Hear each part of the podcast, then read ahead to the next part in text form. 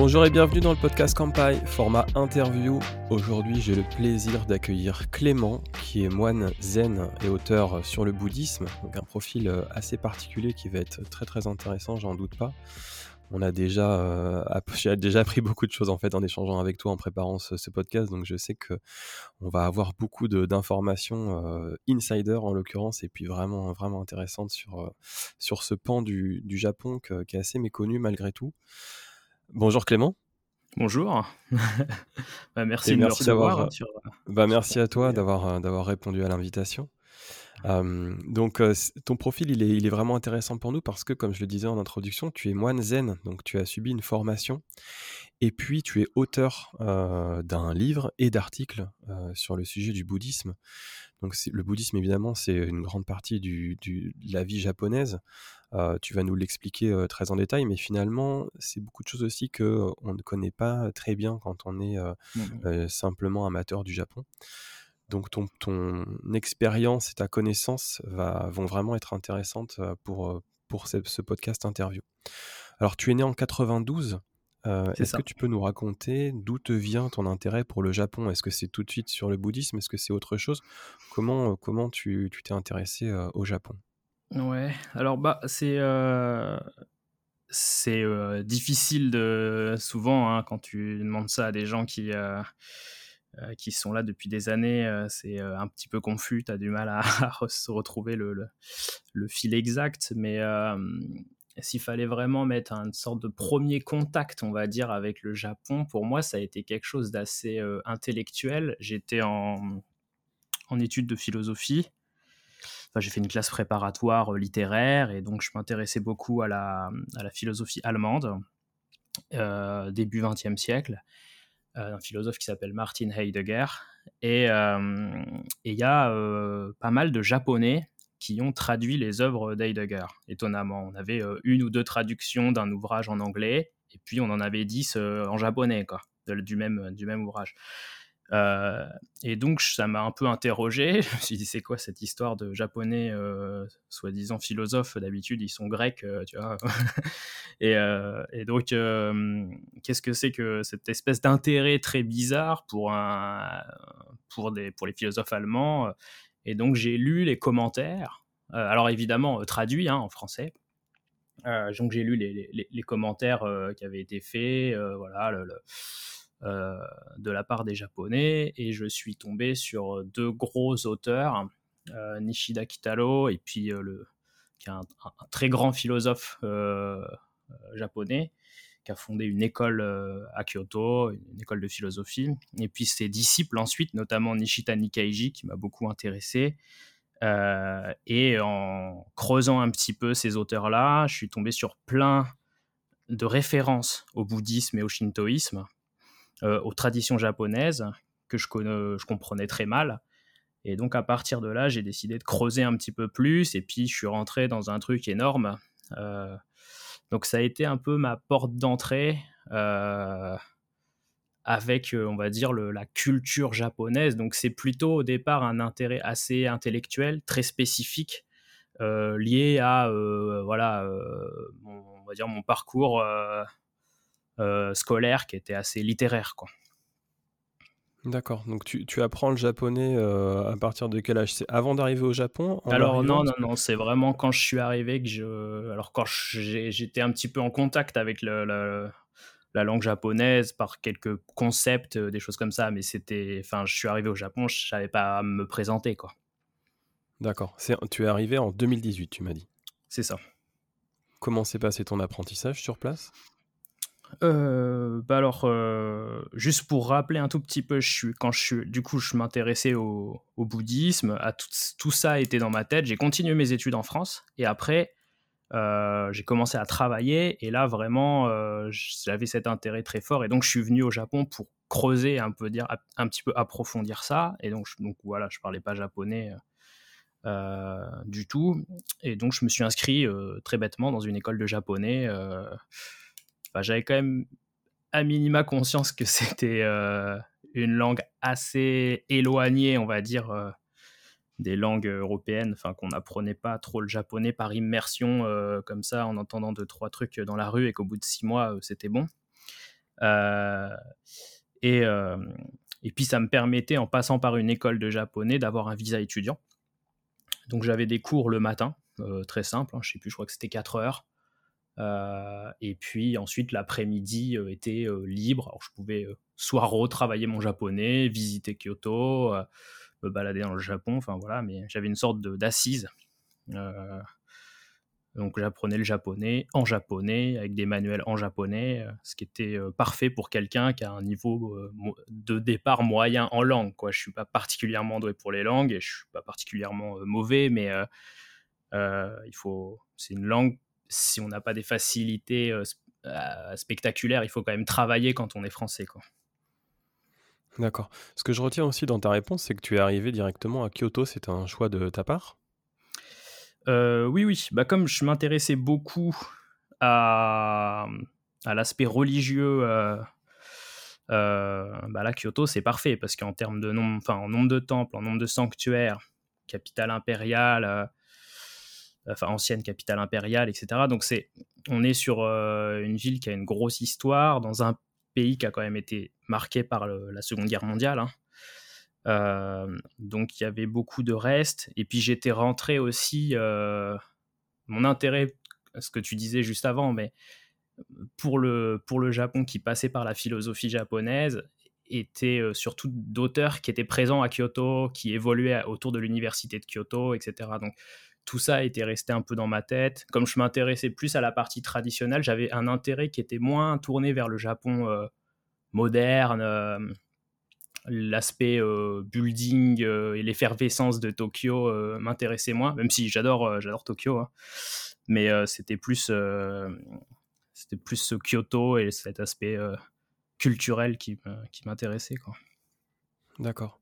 On, va aborder un sujet, alors euh, pour toi qui sera euh, niveau zéro, mais euh, afin de vraiment d'être très clair là dans notre, dans notre entretien, est-ce que tu peux nous expliquer les différences majeures qu'on va avoir entre les temples et les sanctuaires? Parce que pour rappeler, donc on en parle assez régulièrement sur Kampai, mais au Japon on fait une différence entre temples qui sont des temples bouddhiques et sanctuaires qui sont des sanctuaires shinto, sachant que le Japon mélange entre guillemets ces deux religions, il y a un syncrétisme qui est, assez présent. Alors j'avance un petit peu, mais évidemment tu vas me, tu vas me compléter et puis, et puis étayer de manière beaucoup plus euh, euh, explicite.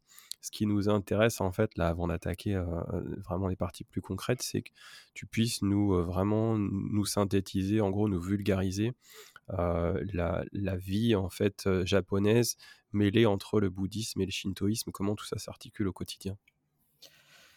Euh, vaste question. Euh, euh, bon, alors bah là, comme on a pas non plus trois mois de conférence au Collège de France, je vais essayer, je, vais faire, je vais faire des amalgames énormes et les gens très précis vont m'en vouloir jusqu'à ma mort.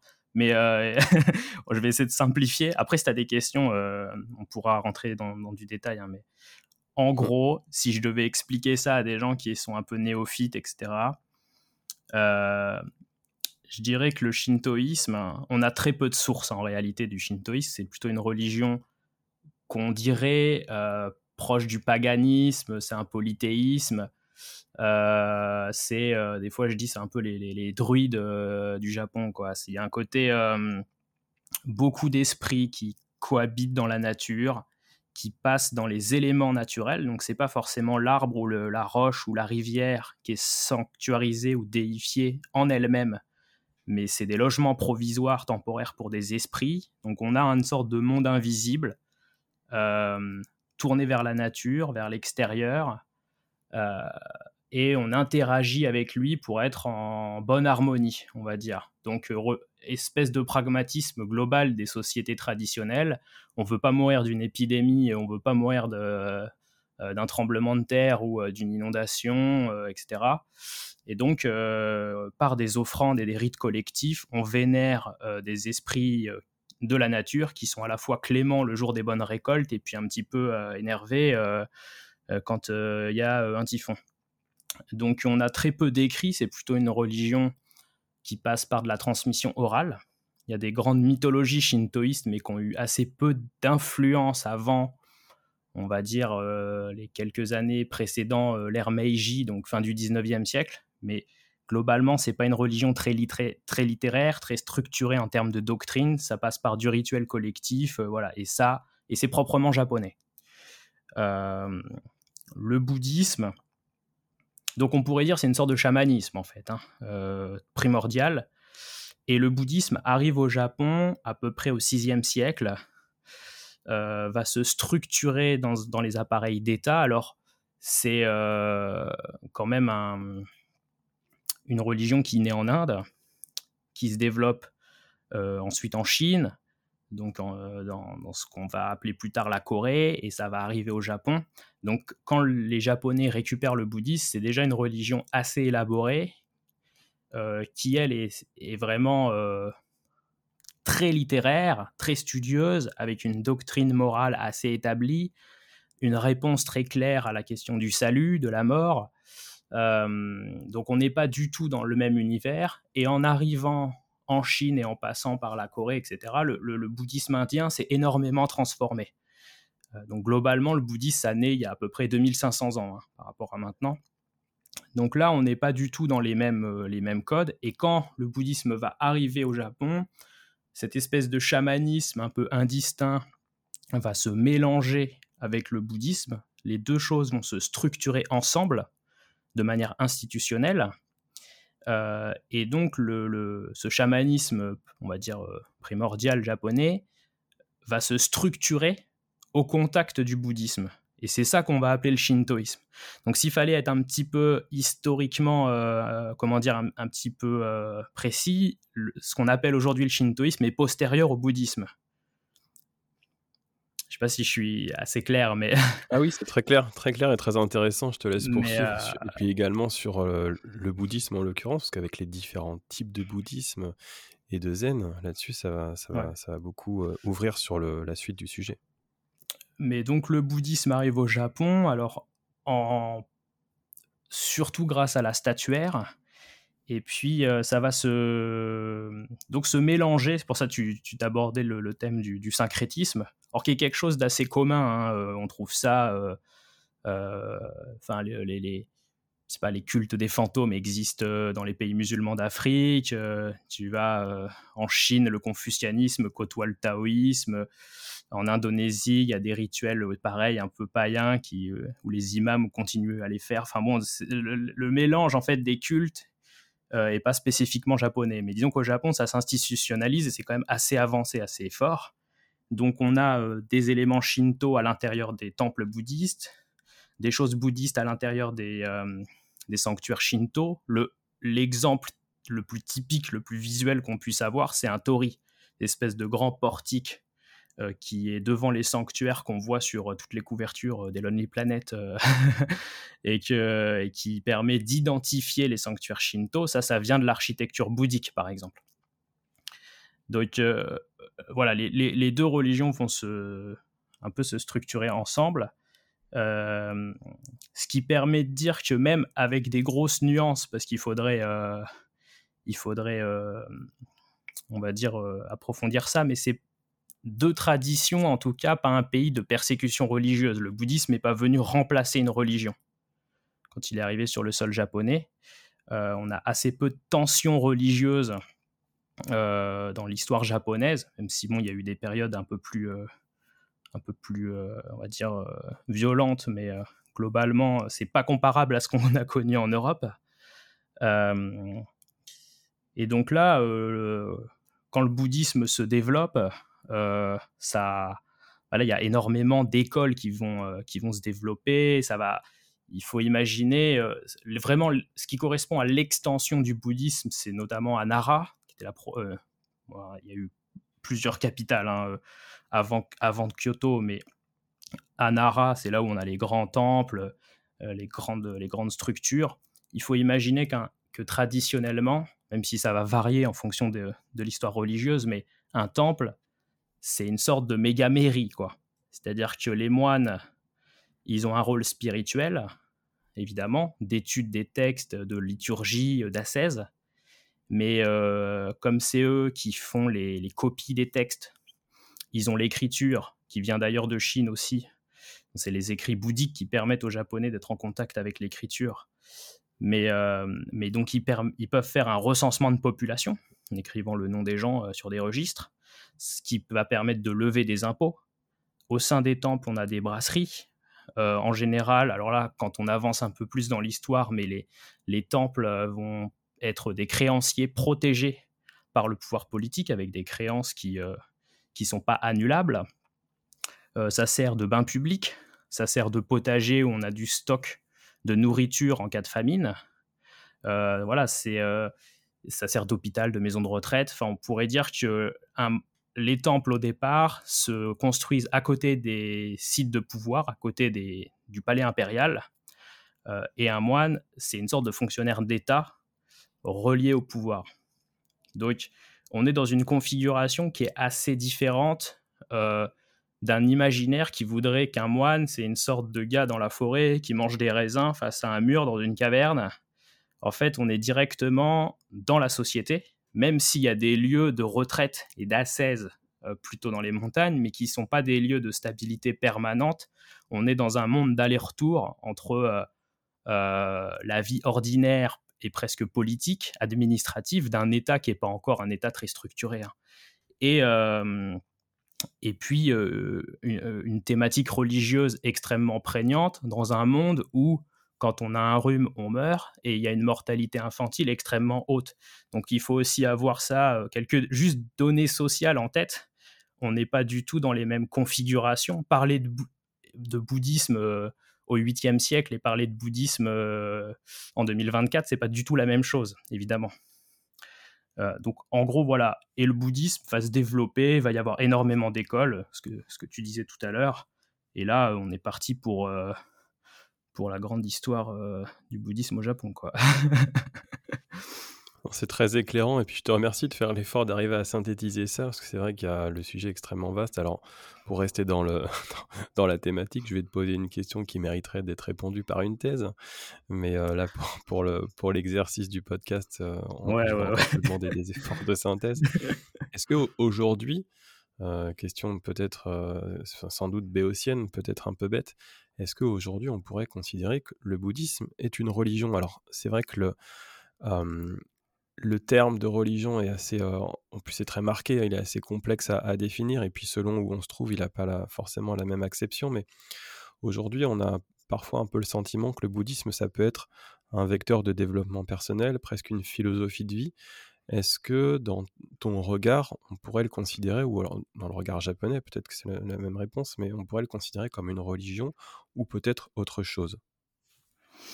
Alors, c'est toujours un truc un peu euh, farfelu, euh, euh, le cas du Japon en termes de religion, parce que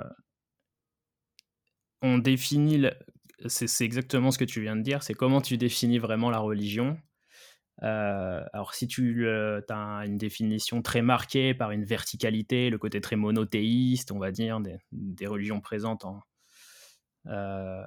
en Occident, il va y avoir des problèmes. Euh, les Japonais, en général, euh, ils ont une vision euh, qui est assez peu revendicative de la, de la religion, assez peu identitaire, peu communautarisée. Donc, c'est difficile d'avoir les, mêmes marqueurs. Il faut un peu changer sa grille de compréhension quand tu arrives, arrives au Japon. ce qui rend les comparaisons religieuses difficiles entre la France, par exemple, et le Japon.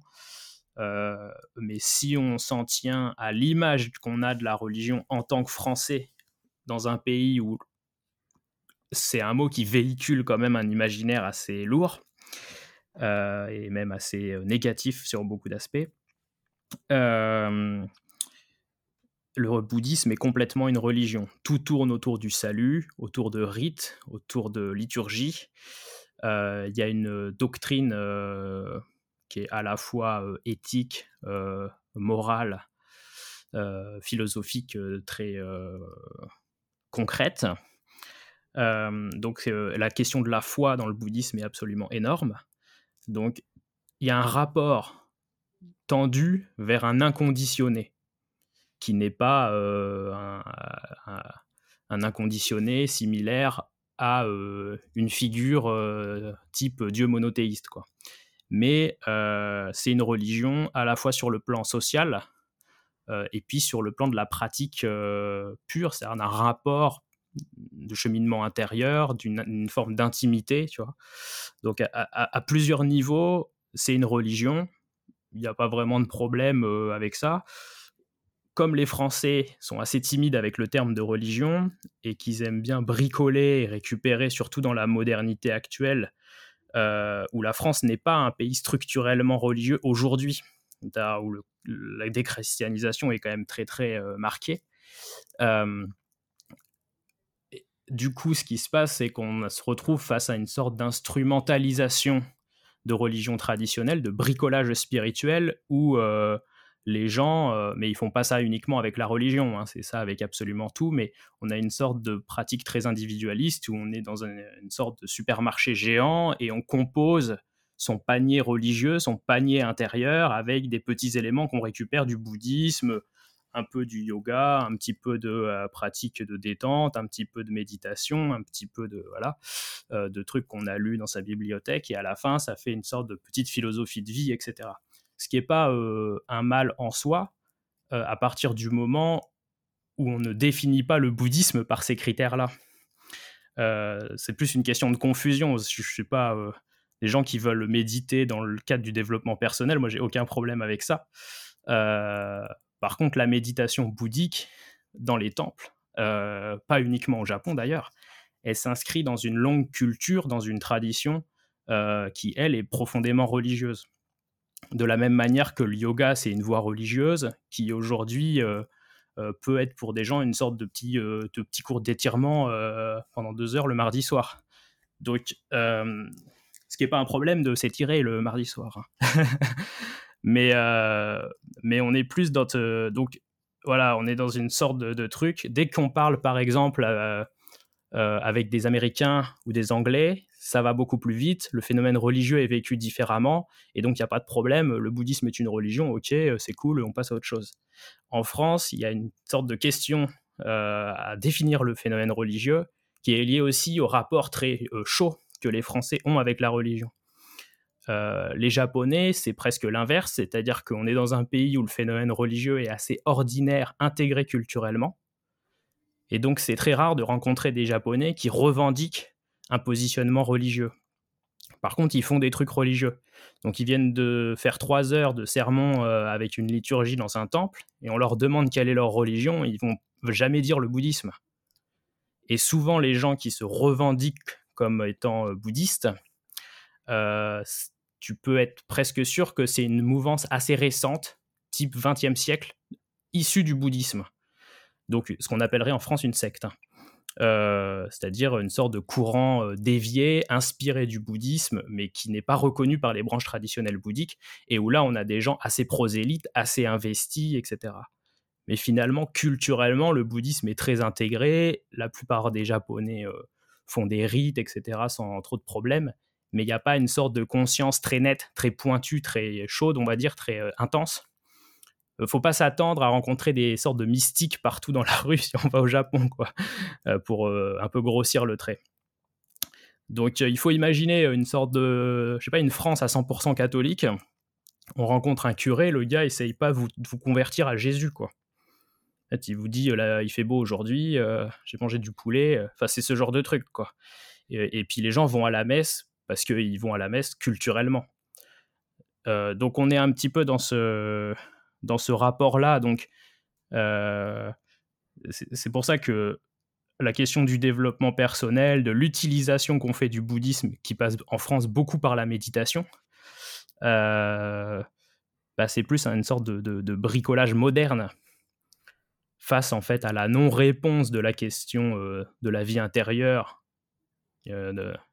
qui est, une sorte d'individu sans religion, un peu déraciné euh, de tout socle spirituel, et qui se retrouve à devoir composer, bricoler euh, un peu comme il peut. Et donc, on a des, sortes de. Enfin, moi, je l'interprète plutôt comme ça. Ce qui est, encore une fois, pas du tout un problème, mais il faut pas distinguer trop les choses. Si on a cette vision-là du bouddhisme, très exotique, euh, et qu'on arrive ensuite au Japon, ou même en Asie, hein, sans aller jusqu'au Japon, euh, il va y avoir des petits euh, ajustements euh, à faire, je pense. D'accord. Donc, donc toi, justement, tu as fait une formation de moine dans un temple bouddhique. Euh, ça a duré environ deux ans. Donc là, on va aborder un petit peu le gros morceau du, de, ce podcast. ce qui nous intéresse énormément, je crois, c'est cette formation, ce temps que tu as passé. D'abord, ton choix d'avoir de, cette formation tu es allé, donc je, vais commencer par poser un petit peu les éléments et tu vas pouvoir nous expliquer justement tout le cheminement, le processus et puis comment ça s'est déroulé. Tu, as passé, tu as passé quasiment deux ans dans un temple que personne ne connaîtra, je pense, quand tu m'as expliqué ça quand on a préparé le podcast, qui est le temple Andaiji, qui se trouve dans la préfecture de Hyogo, donc c'est dans une montagne assez près de, de, Tottori donc tu as commencé par faire des stages de plus en plus longs en fait. Tu as commencé par une semaine, puis trois mois, mais tu savais déjà que tu voulais t'intégrer à la vie du temple pour dans le cadre de cette formation en fait, de cette retraite. Donc ce qui va nous intéresser, c'est que tu nous racontes bah, ce qui t'a conduit à ce temple, ce choix en fait, le, lieu, la formation ascétique en elle-même, l'école zen que, que, que, que, tu as travaillé, comment se passait ta vie sur place. Voilà, ça c'est un sujet, je pense, qui est, très important au cœur de ce podcast, en fait. C'est ton expérience de, de, formation de moine bouddhique. Euh, ouais, bah. Donc, quand je, vais reprendre juste un petit peu avant d'intégrer ce temple, euh, quand j'arrive à Kyoto, je suis euh, très intéressé par le bouddhisme. J'utilise le temps que j'ai euh, de libre non-études, on va dire, à Kyoto pour rencontrer des moines, faire des, sessions de méditation dans des temples plus ou moins longues, etc. En gros, petit à petit, je gravite dans ce monde-là. Et puis après, j'ai décidé de intégrer quelque chose de plus pratique, de plus fort, de plus intense, on va dire, dans un temple euh, à proprement parler. Et euh, donc dans une branche zen, euh, qui est la branche Soto, qui est une très grosse branche. Le, zen est globalement séparé en trois courants la branche Rinzai, la branche Soto, qui sont les deux grosses branches, et de manière plus mineure, tout en étant rattaché administrativement parlant à la branche Rinzai, mais qui est un courant un peu spécifique, est la branche Obaku. Euh, on est sur des. Euh, pour un quelqu'un qui est néophyte complet, il n'y aura pas une gigantesque différence. Il y aura des différences beaucoup plus marquées entre le zen et d'autres courants du bouddhisme, plus ésotériques ou, euh, ou plus centrés sur, on va dire, sur d'autres thématiques.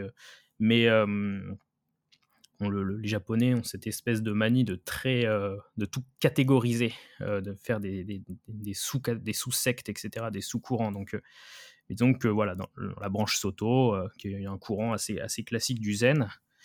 Euh, et donc, dans les temples, dans l'idée que j'avais d'intégrer sur du long terme un temple, là, on se retrouve, surtout en tant qu'étranger, au Japon, face à un petit problème institutionnel, c'est que paradoxalement, c'est beaucoup plus simple de trouver un lieu de pratique en France qu'au Japon. Euh, pour une raison simple, c'est qu'il y a énormément de petits dojos de pratique en France. On y va, on s'assoit, on fait ses petits trucs de méditation, aucun problème.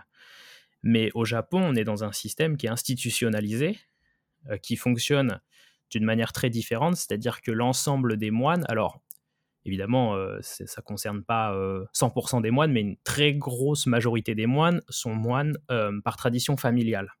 Là, je parle aujourd'hui, hein, en 2024. Mais on est moine parce que papa est moine, en fait. Et donc, on va se former au bouddhisme dans un grand temple de formation, et ensuite reprendre le petit temple familial qui, lui, fonctionne économiquement sur des offrandes, euh, des cérémonies de commémoration aux ancêtres et une gestion du cimetière. Donc, euh, quand on est étranger à ce système familial, qui plus est étranger, euh, c'est-à-dire non japonais, on est assez limité parce que les grands temples de formation classique, si on veut rentrer dans un gros temple et se lancer dans une ascèse bouddhique japonaise, il faut être déjà ordonné. Alors là, je parle encore une fois dans le cadre du Zen Soto, de comment ça fonctionne. Hein. Je ne parle pas forcément pour toutes les écoles, etc. Hein.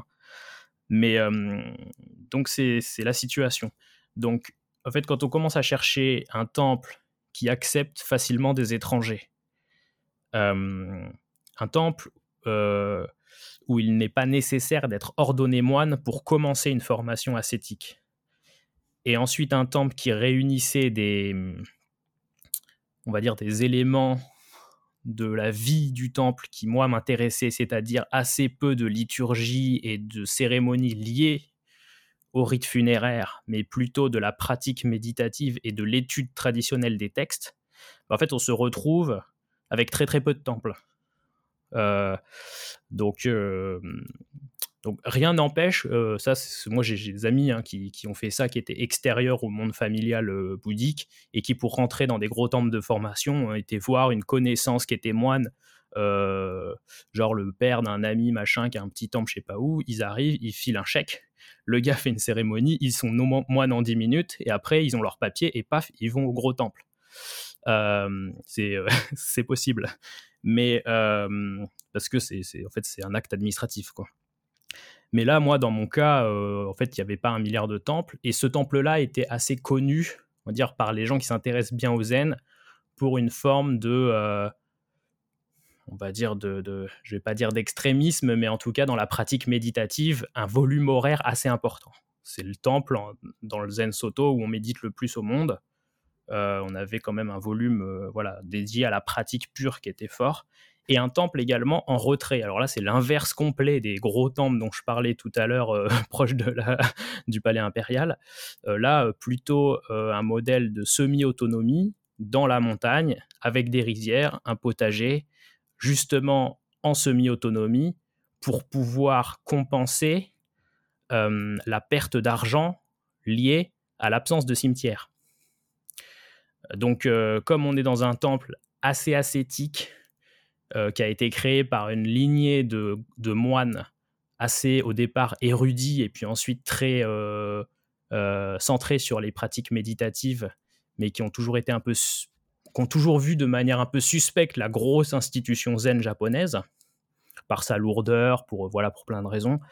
Euh, on est plutôt sur une petite dimension, petit temple, avec euh, des gens euh, sincères qui viennent pas du, carcan familial et qui sont là pour pratiquer le, le, bouddhisme pur et pas pour avoir, je vais résumer très vite, hein, mais pour avoir un petit diplôme, reprendre le temple des parents et le faire de manière un peu mécanique, comme une entreprise familiale finalement. Donc on était à la fois dans un temple très traditionnel, c'est-à-dire basé sur l'étude et la méditation, euh, sur des temples en termes de fonctionnement, alors avec toutes les nuances qu'il faut avoir, hein, mais on est sur euh, la grande histoire des petits temples de formation qu'on avait en Chine, par exemple. là, on est sur quelque chose d'assez classique. En même temps, on n'est pas sur un temple qui est très représentatif du paysage bouddhique japonais actuel. Donc c'est à la fois assez moderne dans l'approche et en même temps très traditionnel, ce qui est un petit peu euh, mais, qui correspondait assez bien à ma position d'étranger, euh, euh, n'étant pas ordonné et qui voulait trouver un lieu de pratique un peu énervé. Quoi. et donc j'ai trouvé ce temple-là. Euh, j'y suis allé, comme tu disais, au départ une semaine pour faire ce qu'on appelle une session, c'est-à-dire une sorte de, de retraite, de session, un peu aussi pour voir le lieu, comment ça fonctionnait, les interactions, etc. Et puis après, quand j'ai euh, décidé d'y rentrer, alors là, c'est justement où il y a ces trois mois. Euh, on a trois mois de, euh, on va dire, période d'essai plus ou moins. Alors, en ayant quand même en tête qu'on allait rester sur une durée longue dans, le temple. Mais, donc, on a trois mois, on va dire, de, formation où on tourne à différents postes à l'intérieur du temple pour toucher un petit peu à tout et voir un peu comment ça se passe. en sachant, alors là, on parle de formation depuis le, début du podcast, mais c'est vrai que ça fonctionne vraiment comme ça. C'est pour ça que j'insistais aussi tout à l'heure sur, le, sur des comparaisons avec la France ou le modèle catholique ou chrétien. Là, on est quand même très loin. Les temples au Japon fonctionnent comme vraiment des, sortes de. C'est des universités ascétiques, on pourrait dire. C'est-à-dire qu'on y va, on ne fait pas un vœu de stabilité à l'intérieur du temple en étant clôturé en dehors du monde. on est, nous, on avait des relations avec les gens du village, on allait régulièrement à Kyoto et à Osaka. On est rattaché à un temple, on fait une pratique un peu intense, mais ensuite, on, on sort du temple. Donc, en dehors des gros temples où les, certains moines vont faire une carrière, à l'image du clergé, en fait, hein, aussi parce qu'il y a des raisons administratives, il y a des moines qui sont toute la journée derrière des ordinateurs pour gérer des subventions, des cérémonies, etc. Ils sont, bah, il faut faire tourner la machine, quoi. Mais, mais globalement, on va dans un gros temple de formation, on y va, on fait la durée, entre 6 mois et 3 ans en général, en fonction des branches du bouddhisme et des sensibilités des temples. Euh, et ensuite, on retourne euh, à une vie plus, euh, plus proche du quotidien laïque pour gérer son petit temple familial. Quoi. Donc c'est, le système fonctionne, enfin, je prends un petit peu de temps pour expliquer ça, mais le système fonctionne quand même très très différemment euh, on n'est pas sur des vœux de stabilité et ce qui est important, enfin nous en tout cas, euh, c'est ce qu'on nous expliquait au temple et moi c'est la manière dont j'ai vécu ça, c'est que on nous explique surtout comment sortir du temple. C'est très facile d'en sortir, c'est assez compliqué d'y rester. Ce qui est assez rassurant dans le cadre d'une formation religieuse. Mais, euh, mais donc on n'est pas du tout sur, le, sur un modèle d'un je sais pas, d'un cistercien qui va rester dans un, dans une, dans un monastère et qui vont, et, au bout de dix ans, il va faire ses, ses vœux définitifs. Enfin, on n'est pas du tout sur ce genre de, de, parcours. Entendu. Et du coup, question euh, peut-être euh, pour le coup très administrative. Quel est le visa qu'on a en tant qu'étranger pour rester trois mois, six mois, un an, deux ans dans un temple à faire cette formation de moine? Alors, euh, là, on est encore une fois sur un temple qui n'est pas euh, un temple euh, très très qui n'est pas un très gros temple qui n'est pas un temple c'est pas les gros temples qu'on voit dans le centre de Kyoto quoi. Donc on, est aussi sur des voilà des, sortes de petites unités qui vont prendre des gens sur du temps long donc on n'est pas sur une expérience touristique au temple, sur un mois, deux mois, etc. Là, on est, c'est vraiment un, autre fonctionnement. Euh, donc en général, dans le cadre d'un, parce que là, moi, j'étais entouré de japonais, hein, donc le visa, bon. Mais euh, dans le cadre d'un étranger euh, qui rentre dans un temple comme ça, il y a alors en fonction des branches du bouddhisme, il y a des visas culturels ou des visas religieux qui existent. Moi, c'est ce que j'avais, un visa culturel en sachant qu'il fallait que j'ai un visa déjà actif pour faire ces trois mois et intégrer le début de la période d'essai. Donc là, après, on se débrouille. C'est-à-dire, eux, enfin, un temple ne va pas subventionner, par, enfin, ne va pas, euh, pas subventionner, mais ne va pas, euh, sponsoriser, euh, quelqu'un qui vient d'arriver depuis cinq minutes. Donc, moi, j'avais un visa à l'époque, du coup, étudiant. J'étais sur la fin de mon visa étudiant que j'avais pris pour étudier les cours de japonais. Et, et donc, je suis venu sur la fin de ce visa. Et ensuite, euh, comme ça s'est plutôt bien passé, ils m'ont sponsorisé par visa culturel qui est valable un an, renouvelable ensuite. donc voilà. Donc là, donc c'est des, visas qui existent pour d'autres intérêts que l'aspect euh, temple religieux. Hein. On peut avoir des visas culturels pour euh, des gens qui veulent étudier le thé ou étudier euh, un artisanat quelconque, l'aïkido. Enfin voilà, c'est quelque chose d'assez courant. Des gens qui ont un intérêt au-delà du bouddhisme, mais un intérêt pour un, un art traditionnel japonais peuvent utiliser ce, ce biais-là. Est-ce que tu peux, alors je pense que chaque journée était différente, mais nous donner peut-être un aperçu de comment se déroule une journée au temple pendant la formation? Donc, en effet, comme c'est un temple de campagne qui avait ses, ses terrains agricoles à gérer, c'est très dépendant des saisons et de la météo. Donc, évidemment, c'est pas du tout la même vie en hiver et euh, au printemps. Mais globalement, euh, on fonctionnait comme dans beaucoup de temples zen, hein, c'est souvent des cycles euh, de 5 jours. Le matin, en général, on se lève autour de 3h30. Réveil réveiller à coup de cloche. méditation. Donc ensuite, il y a une petite cérémonie dans le Hondo, dans le, bâtiment principal du temple. nous, on méditait deux heures le matin. Ensuite, donc là, quand je parle de méditation, c'est aussi encadré de liturgie. Hein. Mais deux heures de méditation. Le repas, le repas du, matin. Ensuite, on avait du ménage à faire. Ensuite, une petite réunion générale, une sorte de petit meeting, on pourrait dire collectif, pour voir les tâches à faire de la journée, qui du coup, évidemment, sont très différentes en fonction des différentes, je sais pas, des réparations, des choses qu'il y a à faire dans les des travaux agricoles, euh, l'entretien général, enfin là c'est très variable. Euh, on arrive sur un repas euh, le midi, on retourne à une activité de travail en après-midi, de SAMU on appelle ça, une sorte de tâche, une tâche d'activité au sein du temple. et ensuite, on a une période rapide de bain. On mange, euh, on a un petit meeting de clôture euh, de la journée, avec une sorte de briefing euh, global de tout ce qui a été fait, etc., dans nos petits comptes rendus.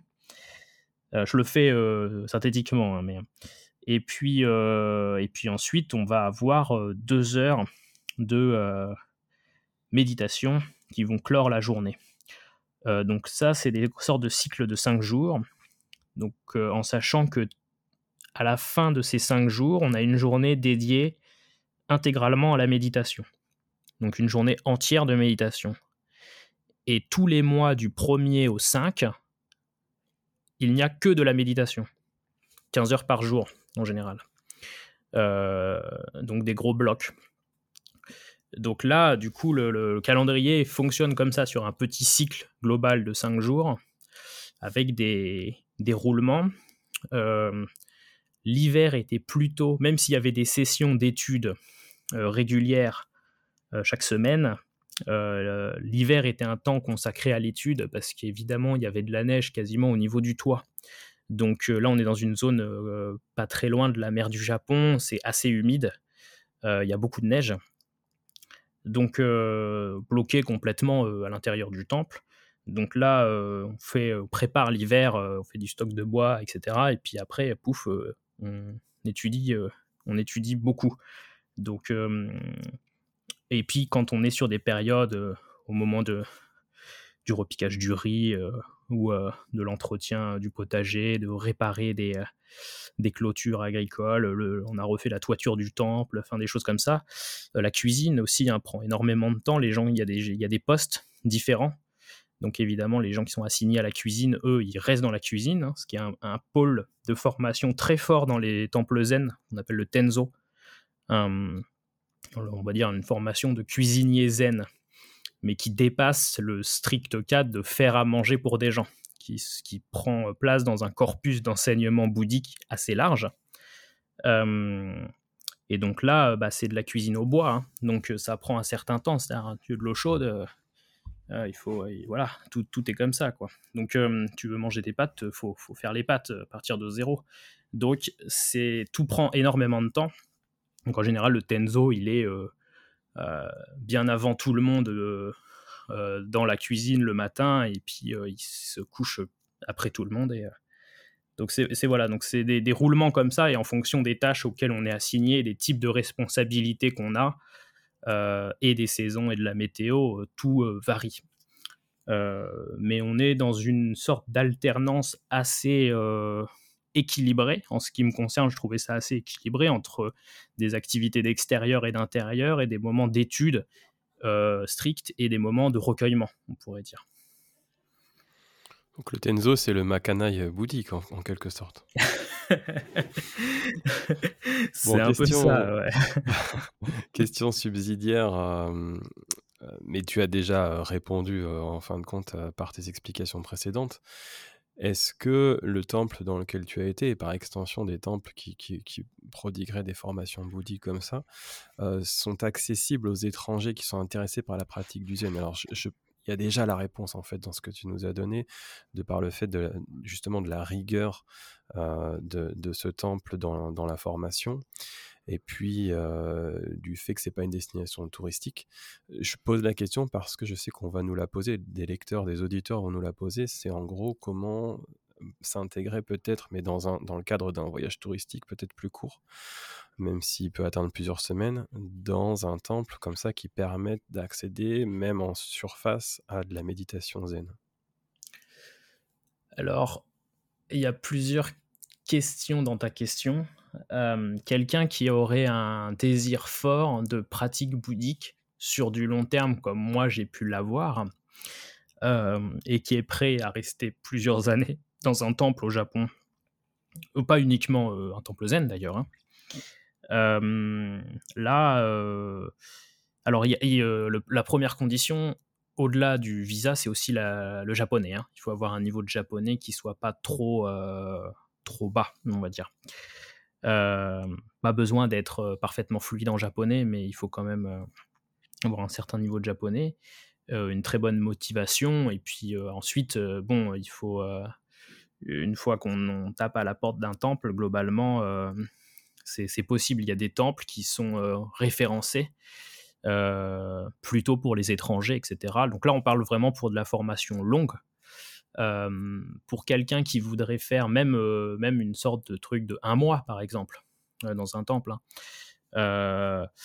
alors là, ça va être assez compliqué. Si c'est une personne qui est déjà pratiquante du bouddhisme en Europe, enfin en Occident, qui est déjà moine, par exemple, qui a été, on a des moines zen qui sont, qui jamais quitté la France, hein, avec des lieux de pratique en, France. Donc là, là, c'est des statuts qui sont un petit peu spécifiques parce qu'on n'est pas dans un cadre de formation. On a des gens qui, qui connaissent très bien cet environnement et qui arrivent dans un autre cadre culturel, mais globalement, ils peuvent s'intégrer un peu plus facilement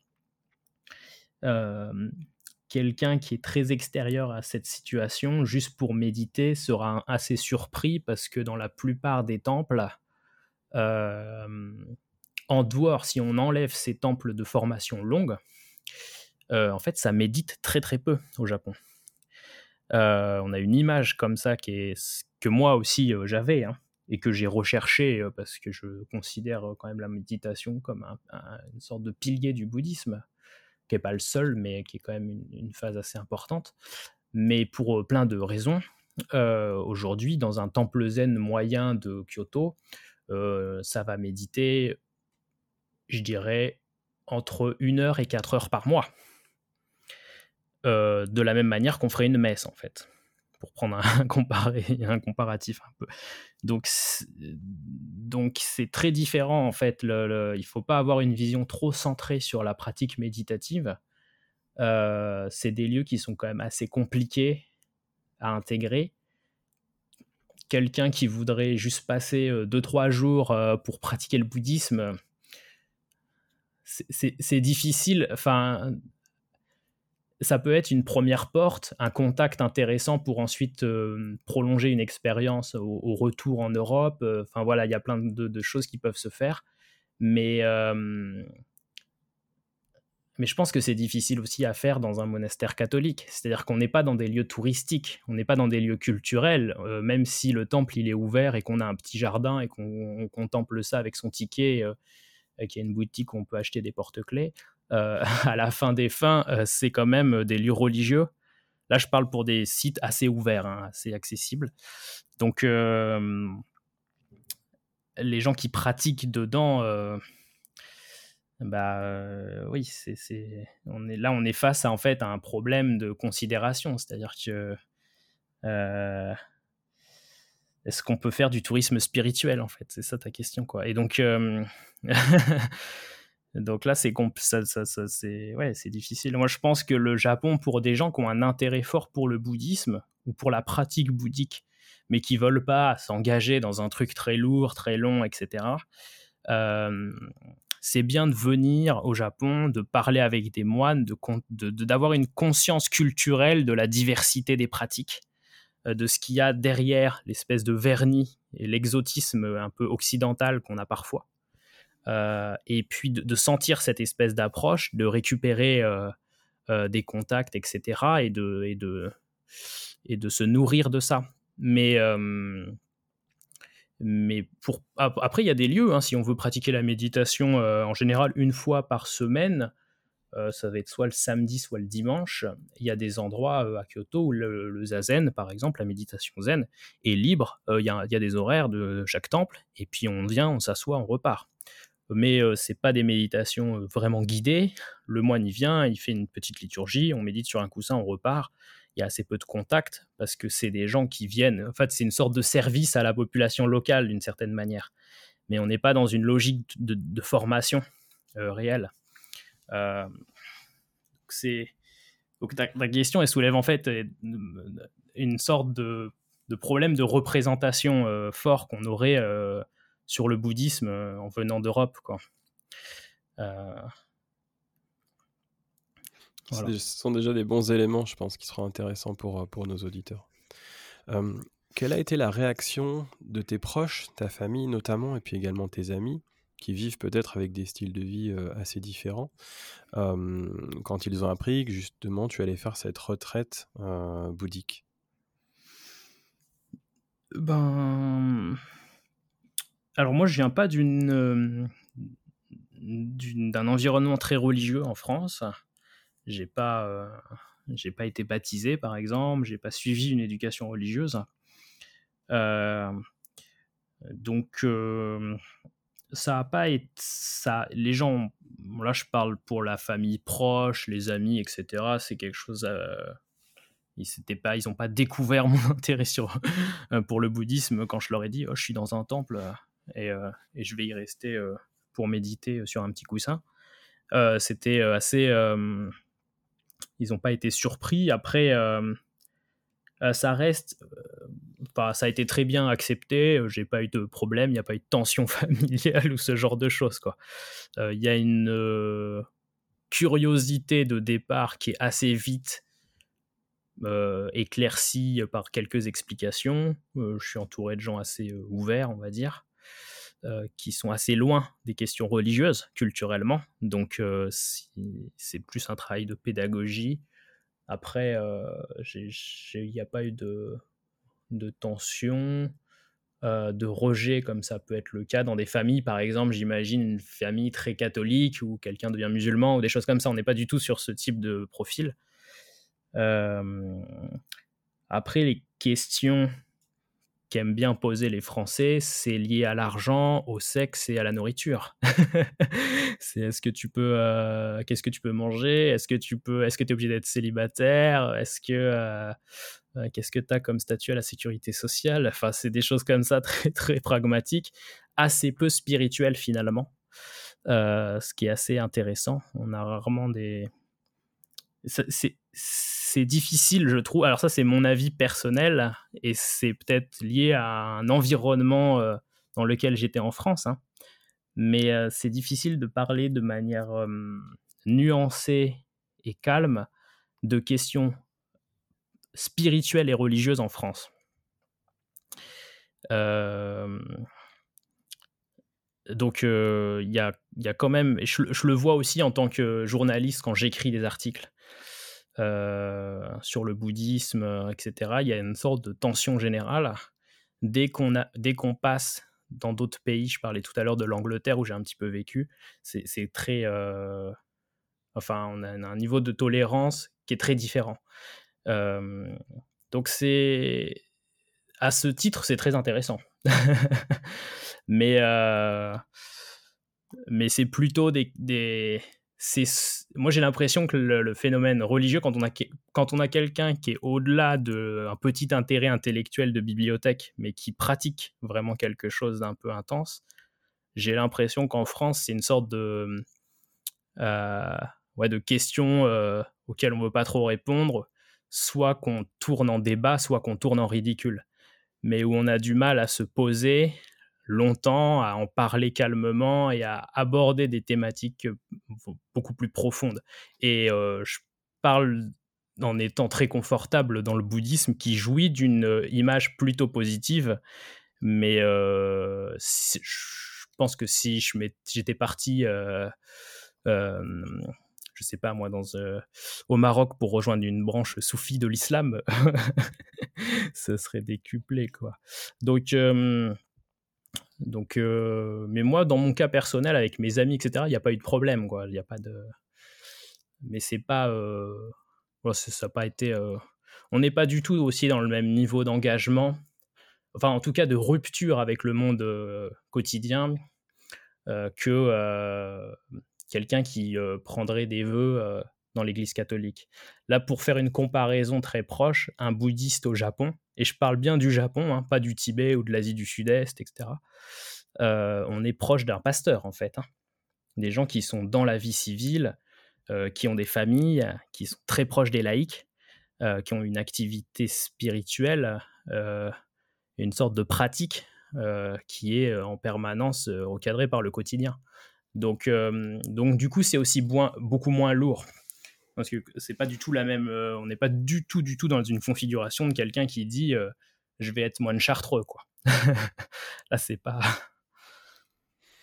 Alors, on essaye de nous-mêmes, là, dans le podcast, d'aborder des sujets philosophiques, mais aussi pratiques. Donc, c'est vrai que ton éclairage, il sert aussi à faire de la vulgarisation. C'est vrai qu'on reste beaucoup en superficie.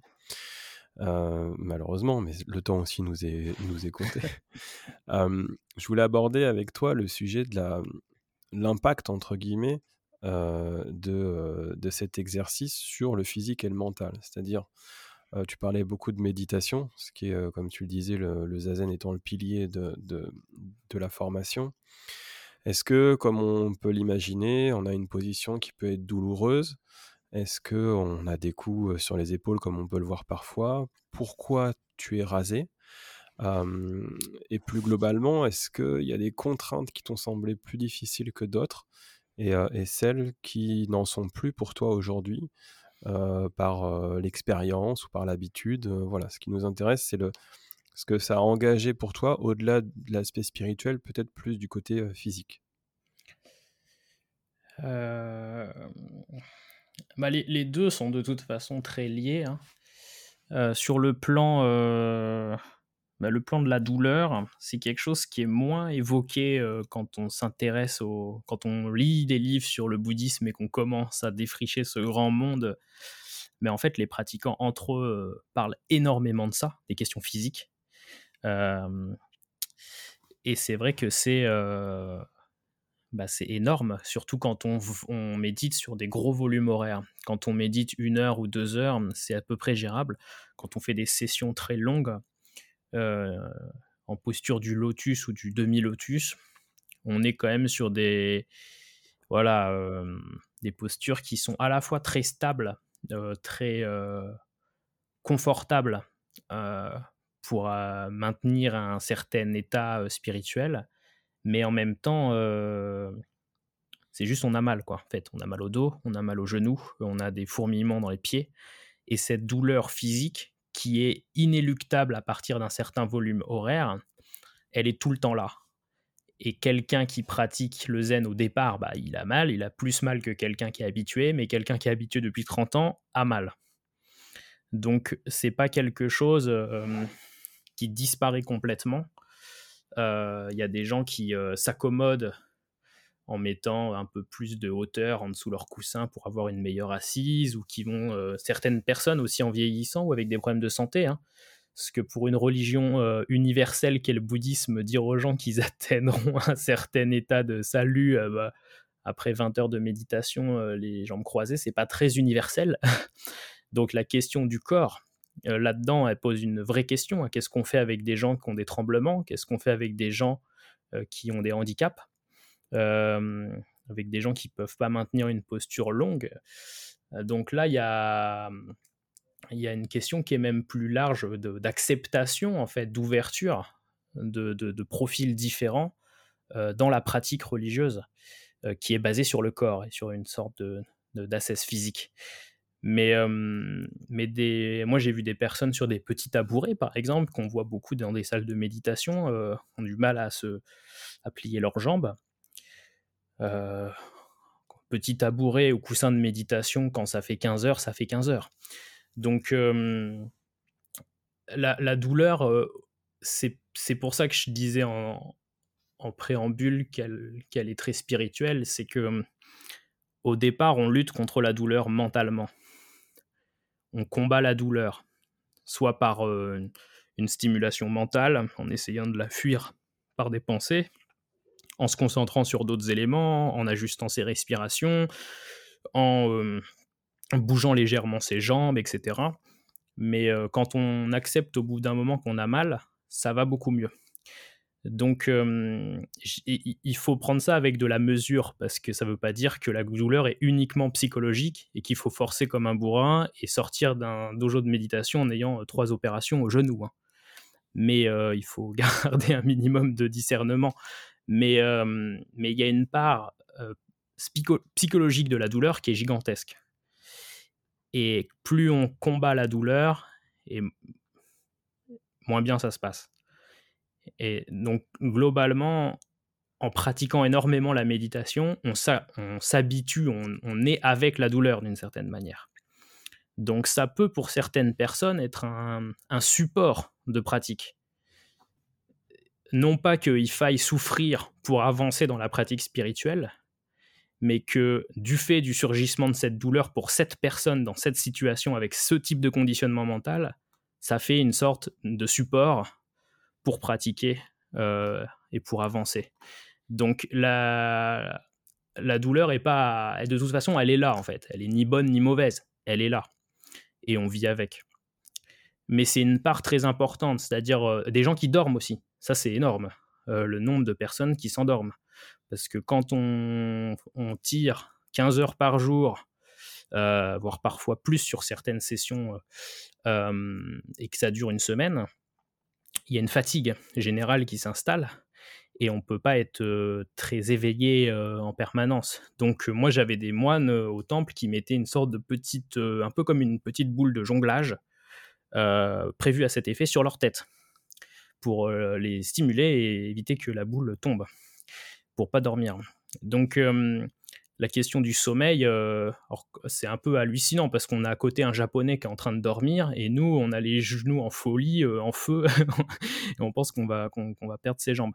Donc c'est... Euh, voilà, chaque personne gère le truc différemment.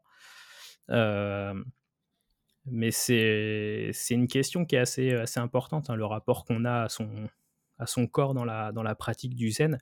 On a moins cette question-là dans d'autres branches du bouddhisme. Euh, par exemple, la terre pure, qui est la branche principale du bouddhisme au Japon, euh, numériquement, où on a des pratiques à base de récitation, de chapelet, de choses comme ça. Euh, donc là, ouais, le, après le côté, le côté, tu disais, le crâne rasé, bon là c'est très, je dirais, culturel. C'est quelque chose qu'on retrouve dans la plupart des, des courants bouddhiques du monde, au-delà de la question japonaise. Hein. Euh, c'était une manière, on parlait des renonçants en Inde, des gens qui, euh, on dit shukke en, japonais, des gens qui quittent le foyer, qui sortent de la maison. Et donc, euh, dans un monde où en plus les cheveux sont associés à, l'ego, à la personnalité des personnes, alors un côté très, très, très, lié à une identité, on va dire que sortir de la maison, ça voulait dire aussi sortir de ses attachements personnels. Hein. C'était pas uniquement quitter la vie du foyer, même si c'était le cas euh, en pratique, puisque ça correspondait à un mode de vie nomade. Enfin là, on rentre après dans l'histoire bouddhique euh, en Inde, mais euh, et donc se raser, c'était une sorte de marque à la fois de distinction avec d'autres courants religieux, de renoncement à des attachements personnels, de séparation avec le monde laïque, et c'est quelque chose d'assez culturel. Donc voilà, on se rase en général une fois tous les cinq jours ou une fois par semaine en fonction des temples. Dans les, dans les temples, on est rasé par quelqu'un au moment du bain public. On se rase, on peut, ça peut arriver qu'on se rase soi-même, mais en général, on est rasé par, par un, camarade. Et, mais après, il faudrait nuancer C'est ça, quelqu'un qui vient à Kyoto et qui va justement dans les branches de la terre pure, il va avoir plein de gens avec des cheveux. Et dans le zen, on pourrait citer hein, euh, Ingen Yuki, Bankei Yotaku, enfin je ne vais pas faire des, une liste de, noms de moines, mais il y en a plein qui avaient des cheveux, qui avaient de la barbe. Euh, dans un monde aussi très influencé par le taoïsme. Donc, c'est pas quelque chose de rigide, on va dire. On trouve plein de contre-exemples. Encore plus au Japon, qui a une manière d'interpréter les préceptes et les rigidités morales du bouddhisme traditionnel très flex, quoi. Donc, on a, beaucoup plus de, liberté et c'est très courant euh, de voir des, moines euh, euh, qui, ont, qui ont des cheveux, de la barbe et qui sont, qui sont habillés en jean et il n'y a pas de problème. Quoi. voilà. Alors, question très pragmatique à présent, parce qu'il en faut également. tu parlais du, revenu des moines, c'est un sujet, je pense, qui est, aussi demandé. quand on est comme ça dans une retraite spirituelle, est-ce que, l'on touche une forme de salaire? Quel est ton regard aussi sur, les faux moines qui font la manche? Parce que ça, c'est quelque chose, je pense, qui, est important de, discerner. Ce qu'on voit avec le. On va reparler un petit peu plus tard du tourisme, notamment à Kyoto, mais on voit quelques, faux moines qui peuvent se, balader, notamment autour des gares à Tokyo ou à Kyoto. quel est ton, regard là-dessus? Et puis, est-ce que, dans un sens plus général sur la partie financière, est-ce que tu te verrais reprendre un temple? Est-ce que tu pourrais déjà? Et, comment, comment ce serait possible? Alors, oui, alors sur la partie, la partie financière, quand on est dans un. Alors, il y a ce, qu'on a déjà plus ou moins abordé tout à l'heure. C'est-à-dire que moi, dans mon cas, quand j'ai été dans le temple, j'ai aucun revenu. Donc zéro. Hein.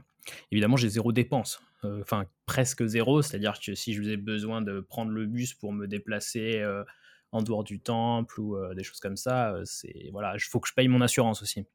Tout ce qui est bon, les subventions, enfin les, cotisations obligatoires, obligatoires, mais sinon en dehors de ça, on est à l'équilibre quoi. en sachant que quand on, donc là, c'est vraiment le cas d'un novice dans un temple de formation. Euh, ensuite, il y a plusieurs fois dans l'année ce qu'on appelle le takuatsu, c'est-à-dire des sessions de mendicité, euh, où on part euh, à Osaka, enfin dans notre cas, nous, c'était, on partait à Osaka, Kobe, Kyoto, Tokyo. Pour certains, pour certains moments de l'année, il y avait quelques sessions à Tokyo, mais mais c'était surtout dans le Kansai, où la culture religieuse est, quand même beaucoup plus forte hein, que dans le Kanto. Donc les gens, euh, quand ils voient un moine, ils sont pas surpris. Enfin, c'est quelque chose qui est très, euh, qui est très différent en fonction des aires géographiques japonaises. Hein. Mais euh, et donc là, en fait, c'est des sessions de, de, mendicité qui durent en général entre une semaine à une semaine et demie, où tous les jours euh, on va se positionner dans des endroits de passage importants, en général devant des sanctuaires, devant des temples ou à des carrefours importants ou dans des gares. Et là, euh, alors, chaque branche du bouddhisme a ses manières de pratiquer la mendicité.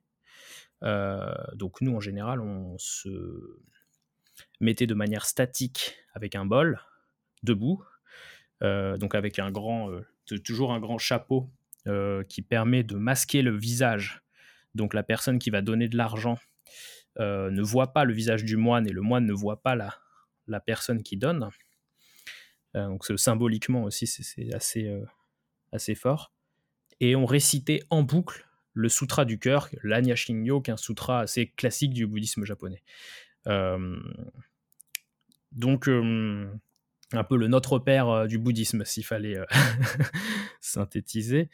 Donc, euh, donc on récite euh, ce texte en boucle toute la journée, euh, au même point statique. Il y a des gens qui pratiquent, enfin des branches du bouddhisme où la mendicité est pratiquée en, avec différents instruments, en bougeant, en faisant des processions, enfin il y a plusieurs systèmes. Cet argent-là, en général, il est donné en grande partie au temple et il y a un reste qui appartient au moine qui va lui permettre de payer des voilà, des, frais courants essentiels à la vie, quoi. Mais on n'a euh, pas de revenus, globalement.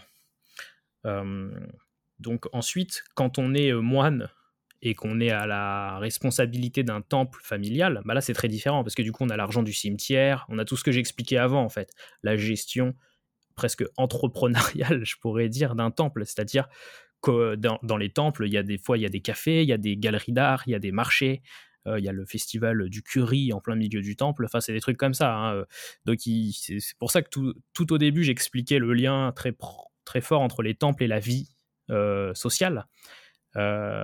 Donc là, du coup, bah, ça veut dire qu'on a un très gros cimetière avec beaucoup de paroissiens qui sont rattachés au temple, etc. Bah, on a potentiellement beaucoup d'argent, surtout dans une zone traditionnelle comme le Kansai. Euh, dès qu'on est euh, dans un petit temple de campagne excentré avec un petit cimetière et quelques personnes qui sont, euh, enfin voilà, une dépopulation forte, là c'est dur quoi, c'est la pauvreté. Donc donc il y a des situations économiques très différentes, mais dans mon cas c'était juste pas de revenus en dehors euh, de la mendicité qui faisait un petit équilibre pour payer ses assurances, des choses comme ça.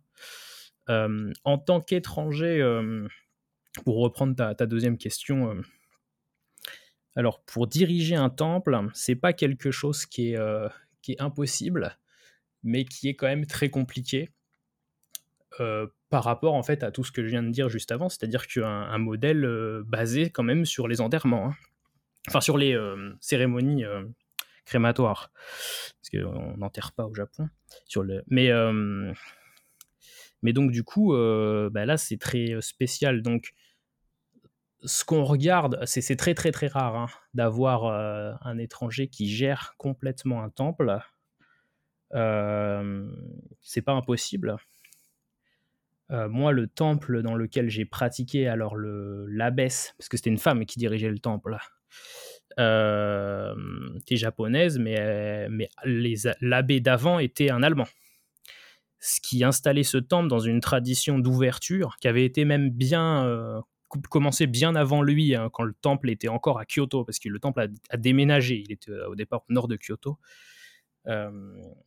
où le le moine de l'époque avait fait venir aussi beaucoup de. On était dans les années 50, il y avait un intérêt venant des États-Unis pour le zen. Euh, et donc, euh, il, y avait des étrangers déjà qui étaient dans ces temples-là, etc. Donc, c'est un temple qui était déjà très ouvert.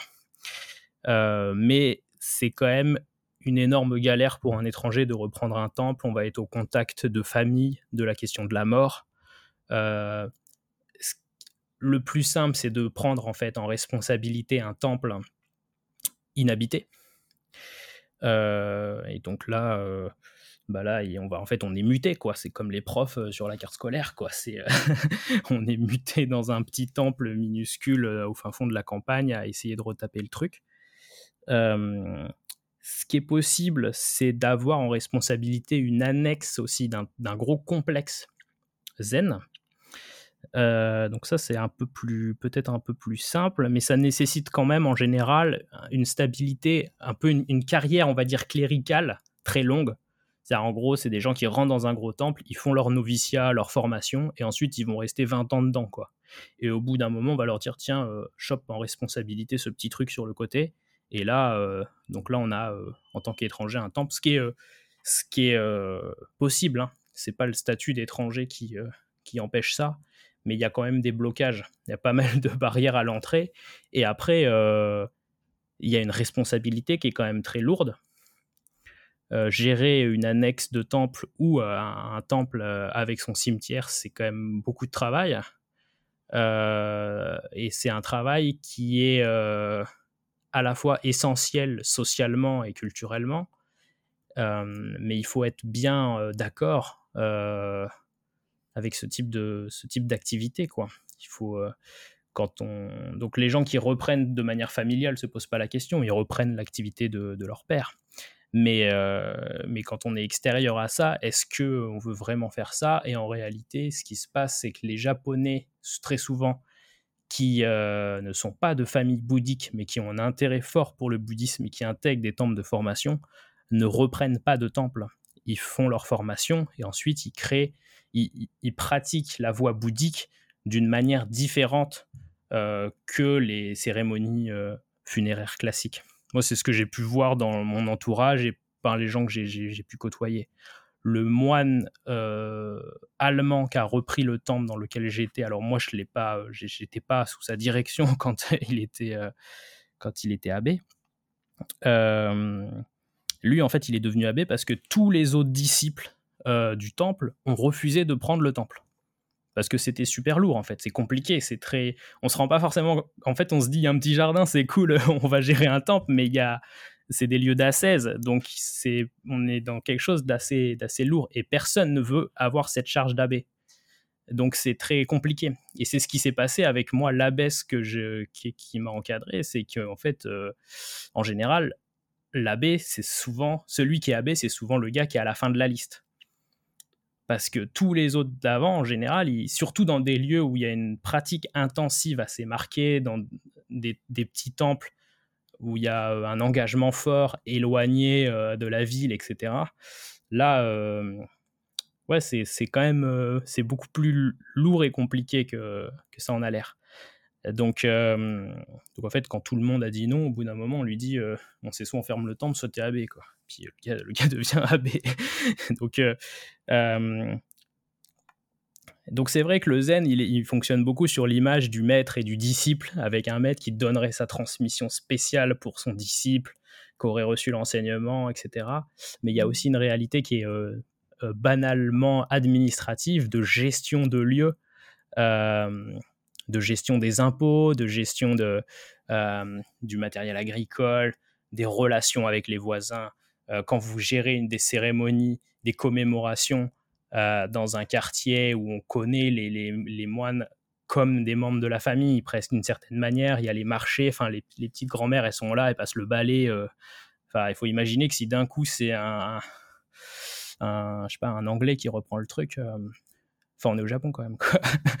donc, euh, donc il y a, y a, des barrières à l'entrée. C'est pas impossible administrativement, mais c'est très lourd et il faut il faut être d'accord avec la mission aussi, en sachant qu'il y a énormément de voies différentes, de pratiques du bouddhisme. On peut euh, vivre une vie de moine euh, de manière très différente, reprendre un temple. L'immense majorité des, des moines au Japon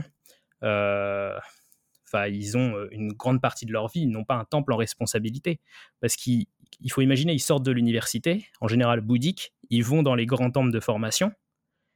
Et ensuite, quand on sort de ces temples-là, euh, bah, en général, les parents sont encore en forme, parce qu'en fait, on a 23 ans, quoi. Donc, euh, les, les, parents sont encore en forme pour gérer le temple. Donc, moi, j'ai des amis, ils sont profs d'anglais, ils sont moines. Euh, juste, ils font leur vie, ils peuvent bosser chez Panasonic, euh, voilà. C'est juste qu'un jour, ils vont hériter. Mais c'est un peu comme en France, c'est-à-dire qu'on hérite quand on est déjà assez âgé, quoi. Donc, euh, donc pas forcément par le décès hein, des parents, mais juste une sorte de fatigue, hop, on hérite. Donc, ils seront amenés à hériter, mais pas forcément à hériter à 25 ans. Donc, il y a beaucoup de moines qui aussi s'impliquent dans la vie sociale, dans la vie culturelle, mais en dehors d'une responsabilité effective d'un lieu de pratique. Donc ça passe pas uniquement par, euh, par ça. Quoi. Euh, je pense que ça répond un petit peu. Puis après, les, les, faux moines, euh, bah, tout à l'heure, on parlait justement de la, de la mendicité. donc c'est quelque chose qu'on voit quand même assez peu. des moines qui mendient. Hein. c'est quelque chose qui... Enfin, on, on, en voyait beaucoup il y a deux générations, quoi. Euh, beaucoup plus, je veux dire. Euh, donc, bah déjà, oui, alors en fait, quelqu'un qui est habitué aux, aux vêtements bouddhiques, au type de liturgie, etc., le voit très vite. C'est très simple de voir un vrai moine d'un faux moine.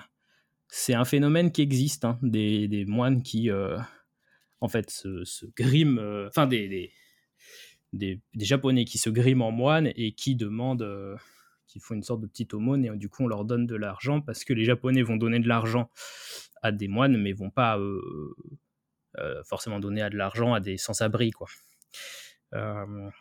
donc bah, ça, c'est quand même assez rare. c'est quand même assez rare. Et après, il y a aussi des, des moines qui, euh, du fait d'un état de pauvreté avancé lié à un petit temple ou, pas, ou à des parcours monastiques qui sont euh, différents de, du parcours classique, euh, sont des moines réguliers qui vivent de, mendicité. Et c'est leur revenu en fait. et ce qui est quelque chose de très traditionnel. Hein. Je veux dire, dans le monde bouddhique, surtout au Japon, on pourrait remonter à, l'époque de Nara, là. des moines qui vivent uniquement de, de mendicité. C'est pas la norme, hein, c'est pas la majorité du tout, mais c'est quelque chose d'assez d'assez classique. bon, si le moine il a il a sa, petite robe et puis qu'il a euh, des baskets Nike, c'est un petit peu suspect par exemple. Euh, il y a deux, trois éléments comme ça où on peut vite le, savoir. Euh, mais, mais là, bon, c'est, en général, soit il y a une liturgie chantée. et donc, nous, ce qu'on faisait par exemple, euh, avec une marque aussi du temple. Hein. Il y a souvent, euh, soit c'est marqué en idéogramme sur les, sur les sacs, soit il y a une petite plaque de bois qui atteste euh, du temple de rattachement. ou, ou après, c'est des moines qui font de la mendicité en groupe. Donc on a rarement des gangs de faux moines quand même. Enfin, j'ai jamais vu ça. Mais donc voilà, c'est c'est pas quelque chose. C'est ça fait partie d'un imaginaire, mais c'est pas quelque chose qu'on voit non plus très très souvent. Euh. D'accord. Merci pour, pour ces éclairages. tu le disais en introduction, on en parlait euh, aussi, c'est présent sur le titre du, podcast, mais tu es également journaliste et auteur. Est-ce que tu pourrais nous présenter succinctement tes écrits sur le bouddhisme? Alors, tu as écrit un, livre euh, qui s'intitule Entre nuages et eau, le quotidien d'un apprenti moine zen, qui est paru aux éditions Les Équateurs. Et puis tu écris également dans différentes revues, euh, des revues spécialisées, littéraires et philosophiques. Et puis également tu, as écrit dans Le Monde une chronique pendant un an et demi. Euh, et plus récemment, alors tu n'as plus cette chronique, mais tu écris des articles un peu plus longs, plus documentés. Est-ce que tu peux nous présenter ces, écrits, le livre d'un côté et puis les articles de l'autre, pourquoi tu fais ça et voilà, quel est l'objectif, est, comment tu en es arrivé à ça? Euh, bah, Déjà, c'est quelque chose qui est presque indépendant de mon intérêt euh, et de ma pratique euh, du bouddhisme, parce que j'écrivais sur des sujets complètement différents avant de m'intéresser au bouddhisme. J'écrivais déjà dans des revues en France sur des thématiques philosophiques ou littéraires, donc c'est quelque chose qui m'a toujours plus en fait le fait d'écrire sur des articles assez concis, synthétiques, euh, sur un angle plutôt journalistique de donc euh, de, voilà on va dire de communiquer d'une manière ou d'une autre plus une forme de connaissance. Si j'avais à, résumer ça. Et donc mon intérêt pour le les religions traditionnelles japonaises, au-delà du strict bouddhisme zen, euh, a fait que j'ai publié de plus en plus pour des revues euh, euh, assez, assez spécialisées, bah, de plus en plus d'articles sur ces thématiques-là, en fait. Et quand je suis rentré dans le temple, alors là, vu l'emploi du temps que j'ai un petit peu décliné tout à l'heure, on se doute qu'il n'y a pas trop de moments pour, euh, pour écrire euh, euh, des articles. Mais quand je suis sorti de cette formation, j'ai écrit des articles pour Le Monde, donc qui, sous la forme d'une forme de chronique, on va dire, qui, qui racontait, qui prenait pied sur des expériences personnelles pour élargir un petit peu des thématiques. Donc j'ai fait une chronique comme ça euh, à peu près un article, un petit article une fois par mois euh, euh, pendant un an et demi. et, cette chronique a intéressé une éditrice qui, qui en plus avait une assez bonne connaissance du monde asiatique, des religions, qui par son parcours avait une bonne connaissance de la Thaïlande, de la Chine, enfin, qui voulait écrire quelque chose ressemblant à ce que j'avais écrit pour Le Monde sous la forme d'un livre. Euh, et donc, euh, donc j'ai, euh, j'ai, en discutant bien avec elle, j'ai été un peu convaincu d'écrire un, un, ouvrage qui est un exercice littéraire très différent d'écrire des articles de presse, mais et donc qui, sous la forme d'un récit personnel, reprend mon, bah, un peu tout ce que je viens de dire, mais d'une manière peut-être plus. Là, j'ai été, j'ai essayé d'être assez explicatif, on va dire, euh, sur, euh, sur ce que c'est que le bouddhisme, etc., comment ça fonctionne. Euh, mais là, sur des choses peut-être aussi plus intimes, ce qui m'a amené personnellement vers une voie religieuse, ce qui m'a, comment concrètement j'ai vécu à Kyoto en arrivant.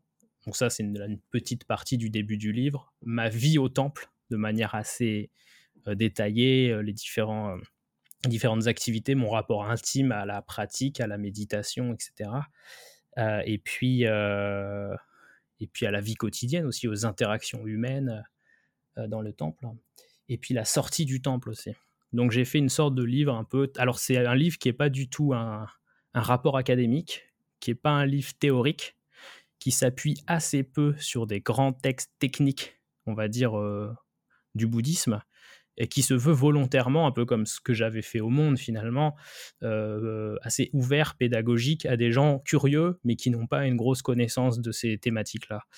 Euh, et moi, j'ai pas la légitimité euh, pour faire un une sorte de, traité historique sur le bouddhisme. Il y a des chercheurs qui font ça très bien. moi, je les lis et c'est parfait. Donc, donc voilà, c'est plus un récit. Et, et après, je, donc au-delà des, donc là maintenant, comme, tu disais, je, fais des articles plus euh, les chroniques du Monde. Eux, ils ont été gentils, ils m'ont laissé un an et demi, mais en général, c'est beaucoup moins de temps que ça. Euh, ça tourne, hein, il faut. Donc euh, donc j'écris maintenant régulièrement, alors beaucoup moins qu'une fois par mois, mais des, articles plus longs, plus travaillés sur des thématiques plus précises toujours sur le, monde des religions et sur des, questions japonaises qui peuvent être connexes au, bouddhisme, hein, qui ne sont pas uniquement centrées sur le bouddhisme zen. Euh, et puis après, euh, après j'ai aussi euh, pour une revue papier qui s'appelle Philit, pour philosophie littérature, pour laquelle, j'ai, pareil, j'écrivais pour cette revue bien avant de m'intéresser au Japon. Euh, donc ça fait un, petit paquet d'années, très très bonne revue. Alors la revue plus confidentielle, plus petite, plus euh, précise, très bien tenue euh, pour des gens qui ont un, intérêt pour la philosophie, la littérature. allez voir. et, et, voilà, mais c'était voilà le fait de mettre des choses sur le papier par l'écrit. c'est en fait j'ai pris quelque j'ai eu diffusé, c'était ma manière personnelle de diffuser le bouddhisme euh, et une expérience, en tout cas de donner un morceau euh, d'expérience euh, avec ce que je savais plus ou moins faire, c'est-à-dire écrire des trucs. Aujourd'hui, quelle est la place du bouddhisme dans ta vie quotidienne? Donc, tu vis, comme tu l'as dit, à, Kyoto, mais tu n'es plus dans ce, dans, dans ce calendrier du, du, temple. tu as d'autres activités. Est-ce que, voilà, quelle est la place de la spiritualité dans, dans ta vie? Est-ce que tu pourrais vivre ailleurs qu'à Kyoto? Euh, Et comment, euh, comment est intégré le bouddhisme dans ta vie euh, au jour le jour? Alors, en effet, quand on est dans le cadre d'un temple, alors là, tout est conditionné, tout est fait pour pratiquer à 100% 24 heures sur 24 dès qu'on. Mais c'est euh, l'objectif, hein, c'est pour ça qu'on y va. Hein. Euh, et dès qu'on revient à une vie euh, plus laïque, je dirais, bah là, d'une certaine manière, on utilise ce qu'on a vécu au temple, on prolonge en fait d'une certaine manière. C'est-à-dire que, pour le dire plus spirituellement, une pratique, enfin dans mon cas en tout cas, dans un temple, ça m'a permis de fixer ma foi, de, d'enraciner les choses, de les poser, euh, de, de, voir en fait des, choses avec plus de discernement, euh, plus de calme aussi. Et, euh, et quand on revient à une vie plus ordinaire, et eh ben donc moi je vis à Kyoto, dans un petit appartement hein, euh, au, nord de, au nord de Kyoto, enfin au nord, au nord du pavillon d'argent, s'il y en a qui connaissent un petit peu Kyoto. Euh, je participe au calendrier liturgique des, temples. Je suis aussi des sessions d'études qui sont faites dans des gros temples de Kyoto qui, ont lieu en fait sur des, sessions régulières. Il faut imaginer la vie des temples. Quand je parle de, de, liturgie, ou de calendrier liturgique. On n'est pas sur un rythme dominical, par exemple, où il faudrait se présenter à un temple ou à une église le dimanche, etc. Ça passe par des événements, beaucoup. donc là, ça, c'est une pratique que je continue, en fait, hein, en tant que en tant que moine, mais plus, j'allais dire, en tant que pratiquant. donc, je continue l'étude, la pratique du bouddhisme dans, pour la partie zen soto, vraiment dans un petit temple pas très loin de chez moi, petit temple assez familial, et puis sur des gros complexes zen de Kyoto pour la partie étude. et puis ensuite, ensuite bah, quelle place ça a dans ma vie Je dirais que c'est l'ensemble de la vie. Comme un... En fait, le zen n'est pas une question qui m'obsède je ne me lève pas le matin, je ne pense jamais au zen en fait. C'est, euh, j'utilise le terme moine zen parce que c'est plus simple à comprendre, sinon on est parti dans des explications euh, interminables. Mais c'est, je me le dis pas, je suis moine zen, comment je dois agir en tant que moine zen? Enfin, ça n'a pas de sens. Donc, euh, moi, c'est, ma vie globale. Je me considère même pas vraiment. Enfin, je me, évidemment, je suis moine de par mon parcours, mais ce qui m'intéresse, c'est la pratique. C'est l'étude, l'approfondissement, et le, le, le, le, fait que en fait la pratique bouddhique elle se vit pas uniquement dans un temple. Le, temple réel c'est l'ensemble de la société. Donc si on est un moine capable de rester 15 heures en méditation mais qu'on devient complètement fou parce qu'il y a la queue à la poste il y a un petit problème.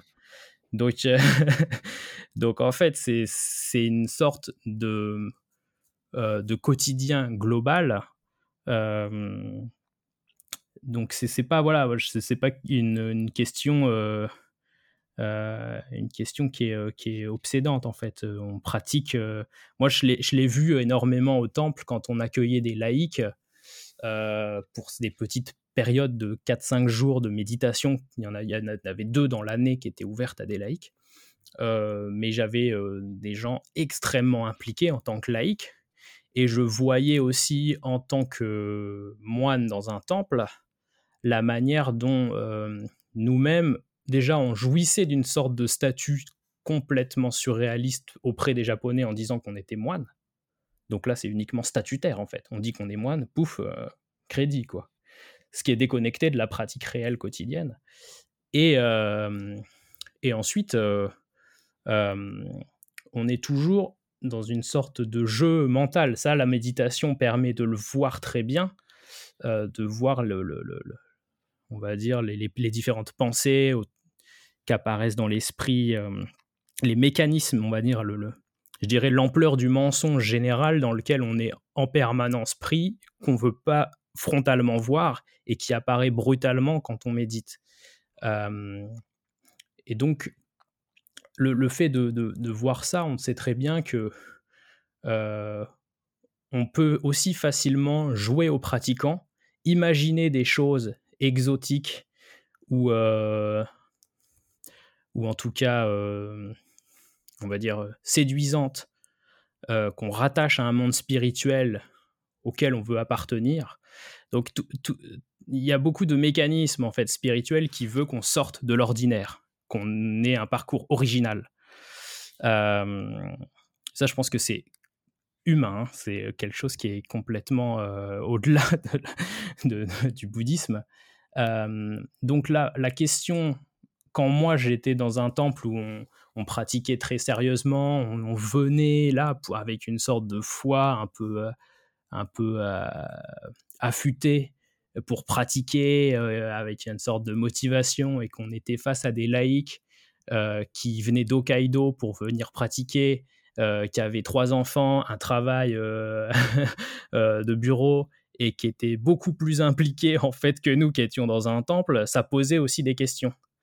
Euh, c'est-à-dire que pour moi, la question, c'est, celle de la pratique et ça, ne se juge pas en termes d'intensité. Euh, alors évidemment, il ne faut pas tomber euh, dans le rien complet, mais, c'est pas la, la, question d'être moine zen ou de ne pas être moine zen est une fausse question en fait. C'est le, rapport quotidien. Donc moi, dans mon travail, que ce soit par l'écriture, qui est une manière en fait de continuer à diffuser le bouddhisme d'une manière plus pédagogique, explicative. Hein. c'est plus pour des revues qui sont pas des revues cultuelles, donc c'est pas du tout prosélyte, c'est vraiment explicatif. Et puis après, je travaille aussi à Kyoto en tant que guide touristique. Donc là, ça me permet d'être au contact d'un public d'ailleurs qui parfois n'a absolument aucun intérêt pour le bouddhisme. Mais, euh, c'est pas un problème. Mais d'être au contact de, parfois de, personnes qui, euh, qui, ont un intérêt pour, euh, pour le bouddhisme au-delà de la question de la pratique. Hein. Juste une curiosité, etc. Et, de, et d'échanger en fait. Et là, il y a une, une continuité à la pratique qui est très pertinente, en tout cas à mes yeux. Donc c'est donc voilà en fait, c'est à la fois le zen, c'est à la c'est l'ensemble de la vie d'une certaine manière.